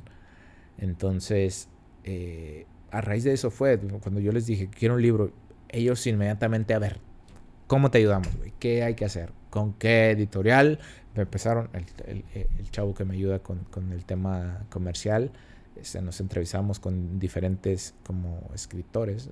Vimos con el que escribió el libro de Iniesta. Okay. Nos presentó un, un, boceto de, de, del libro. Y pues le dijimos, ¿sabes qué? No, es muy, no es esto lo que queremos. Entonces empezamos a buscar la forma de cómo hacerlo posible. Y, pues así se dio. Empezamos a, a entrevistar a las personas que tenían que entrevistar. Investigamos que, que lo que más se lee en México es autobiografías y también el, el tema de desarrollo personal. Entonces hicimos una fusión entre estos Órale. dos que quedó muy padre. A mí me gusta mucho cómo quedó. Y Mi he- once ideal he- se llama, ¿no? He recibido muchos comentarios, se llama Mi Once Ideal.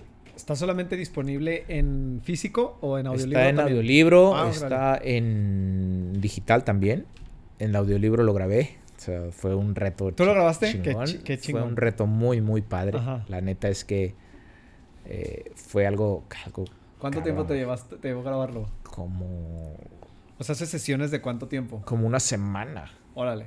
Entonces estuvo, estuvo chingón. Sí, sí, le di, le di, o sea, le di duro porque aproveché que estaba en Ciudad de México y aproveché para grabarlo. Entonces le di, le di, o sea, llega, o sea, llegaba en la mañana a las 10, salía a las 2 y luego regresaba a las 3 y media hasta las 6 y media. Es que aparte la verdad es que los audiolibros que leen, que, o sea, que están, que están narrados por el autor o leídos por el autor, tienen un ingrediente especial. Está muy, muy, muy, muy... A mí Sí. la verdad me, me, me gustó el libro. No, Sí. no porque sea mío, sino porque transmite Sí. y, y- y comunica lo que yo quería transmitir, Sí, ¿sabes? claro. Entonces por eso, por eso me gusta no es lo mismo. Por ejemplo, hay un libro que es- se llama Green Lights de Matthew McConaughey, el actor. Sí. Yo te puedo decir que el libro en físico se queda muy corto del audiolibro. O sea, por lo que él hace con el audiolibro. O sea. Cuando lo estás escuchando de la voz del que lo narra, es un- eh, qué, qué bueno que lo hiciste así Sí, sí. porque es... Sí, sí. Hace muchísima diferencia. Yo entiendo, yo entiendo que a mucha gente no le gusta leer, pero el audiolibro, la neta es que fue así. Cuando, cuando otra vez volvemos a lo mismo. El equipo este que tengo, la verdad es que he tenido la fortuna de rodearme de personas que siempre me han ayudado y me han como empujado a, güey, pues si puedes, güey. Sí, claro. Vas, hazlo. O sea, Claro. aviéntate. Entonces, cuando me propusieron otra vez este tema, de, oye, güey, tenemos quienes lo puedan leer, lo puedan grabar, y me mandaron eh, los ejemplos y, No, no. y todos bueno. coincidimos en lo mismo. No, no, no, no, no. Entonces dije, güey, pues ya, pues, pues ya lo hago yo. Es de las mejores decisiones profesionales ya, que has tomado en tu sí, vida. la verdad es que sí, fue un reto chingón. Fue un reto muy importante, quedó muy cabrón. Sí. Me gustó muchísimo la experiencia. Y pues es ese transmitir, güey. Sí. O sea, al final, la- mucha gente de, de- que realmente me conoce y que ya leyó el libro, dice, güey, es como si estuviera platicando así Sí, contigo. sí. O sea, el libro, no, cuando lo, lo escuchen en el audiolibro, tal vez va a ser diferente. Claro. Pero, pero es Sí, esa, a, a parte. mí, a mí hay una cosa que me encanta de los libros y más de la idea del ejercicio de escribir un, un libro, es, sobre todo si es una autobiografía, es que tu historia está para siempre. Está ¿no? O sea, tú te puedes ir, pero ahí se Sí, queda. mi, mi, mi idea siempre fue decir, güey, que, que alguien Sí. aplique lo que hay aquí, güey. Si una, una persona aplica, Sí, sí, yo sí, ya, sí, sí. ya estoy, ya. Exacto. ya y aparte, o sea, si, si de algo se ha beneficiado el ser humano en la vida, o sea, o, o- o- o es algo que lo ha catapultado, es esta capacidad de transmitir esa información de una generación a otra y no empezar desde el principio. De hecho, es algo que yo decía en la introducción del podcast, este, cuando la introducción era más larga, antes de que dije, está muy larga la introducción. Este. Pero la, re- la realidad es esa, o sea, que cuando tú te pones a pensar, un perro llega a la vida y empieza de cero, o sea, aprende, a- o sea, todo lo aprende. Acá pues, estamos aprendiendo desde un punto muchísimo más adelantado, ¿no? Y eso, Lo, dan los libros. Lo que no...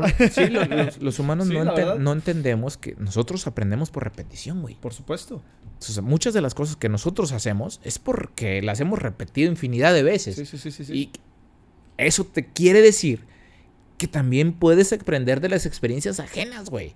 de O acuerdo. sea, puedes ver cómo lo hace el otro cabrón y puedes buscar una manera más eficiente para hacerlo tú. Por supuesto, por, su- por supuesto, porque al final de cuentas esos son los libros. Es chuparme la información que me das y ver cómo lo evoluciono y qué hago yo con ella. Claro, claro, sí, totalmente. Totalmente. Oye, Oribe, pues me dio muchísimo gusto que hayas estado aquí. Eh, la verdad es que, bueno, no te creas. Nada más platícame rápido cómo se dio que Martinoli hiciera el Escribía prólogo. Porque, te digo, se me hace una conexión. Ahorita tú lo decías. O, o sea, ese gol mío junto con la narración, o sea, hacen como una empatía. Por eso me llamó mucho la atención Justo cuando por- vi prólogo. Cristian Martinoli. Dije, "Ah, cabrón". Justo por eso, justo por, por el hecho de que yo entendía perfectamente que mucha gente asociaba el gol con la narración de Cristian. Y mucha gente se acordaba de, de eso por, por Cristian. Entonces, a Cristian lo he visto tres veces, güey. O sea, Ajá. una vez en el aeropuerto. Creo que t- si he hablado con él cuatro veces, Es mucho. son todas. O sea, Sí, sí, es, sí. es un chingo, güey. Sí. O sea, me lo encontré una vez en un aeropuerto y luego lo vi en. Creo que para un podcast o no sé qué chingados. Y el día que le hablé para el. Para que hiciera el prólogo ¿Qué del te libro. dijo? Sí, va, O sea, le- yo le hablé y le digo, güey, me gustaría que lo hicieras tú por esta razón. Pues, pues si es especial el gol, Claro. es más especial porque tú lo narraste, claro. güey. Entonces me gustaría que tú lo, que tú lo hablaras, que tú lo, que, que lo escribieras. Te mandamos la copia del libro, lo lees, güey, y pues lo que te salga, güey. O sea, la onda. neta, dice, sí, mándame, le digo, te va a escribir gente de mi equipo para que, eh, para que te envíen el libro, les digas a dónde te lo manden. Y, y ya escribe así, dile sí, ya, y le- en chinga, o sea, mándame las especificaciones de cuánto tengo que escribir y la madre, y, y- y rapidísimo. Qué fregón. O sea, estuvo muy, muy Sí. chingón. La verdad, eh, es algo con, con lo cual estoy, estoy muy agradecido. Aparte hizo un, un video para, no sé el podcast cómo se llama, uno que tienen, este, ¿Cuál será? farsantes, algo así. Ah, sí, tienen un programa que se llama Farsantes con Gloria, ¿no? Ah, o este, Farsantes, sí, Que algo Farsantes así, con algo Gloria. así, no sé cómo Ajá. se llama. Entonces hicieron un video muy, muy chido. o sea, que lo más chingón del libro es que él escribió el prólogo. Entonces, o sea, estuvo muy chido. Qué muy buena chingón, onda. muy chingón. Pues Oribe, qué bueno que estuviste aquí. La verdad lo disfruté un montón, como pudieron darse cuenta. Creo que es el pod- de los podcasts más largos que he hecho. Este, y la verdad es que, hijo, no me queda nada más que agradecerte por tu apertura, por, por, por, por, por, por, por la, por la accesibilidad para venir. Este, y de verdad que, que, que fue muy, muy, muy especial para muchas gracias, muchas gracias por la invitación. La verdad es que se pasó volando. la- llevamos un buen rato mí. aquí. Un buen rato. Este, y bien, o sea, se trataron temas interesantes, un gusto el, el poder eh, ayudar y colaborar a esta a este podcast. Muchísimas gracias. No, gracias a ti y mucho éxito. A Artur, muchísimas gracias acá atrás que anduvo cambiando pilas y demás de una de las cámaras porque nos estábamos quedando sin pila. Muchísimas gracias. Gracias a todos los que escucharon el episodio. Este, a los santistas en especial, sé que esto es una entrevista este, muy, muy, muy bonita porque, porque la verdad es que eh, siendo de Torreón, te puedo decir que me da muchísimo orgullo el que alguien rompa esta, esta, este tabú de que nadie es profeta en su propia tierra, que lo hayas hecho como lo hiciste, este, que nos hayas regalado los momentos que nos regalaste para los que somos santistas, para los que somos aficionados al fútbol, en la selección mexicana. La verdad es que fue un podcast muy especial, espero que les haya gustado. Nos vemos la próxima. Un abrazo a todos. Bye bye.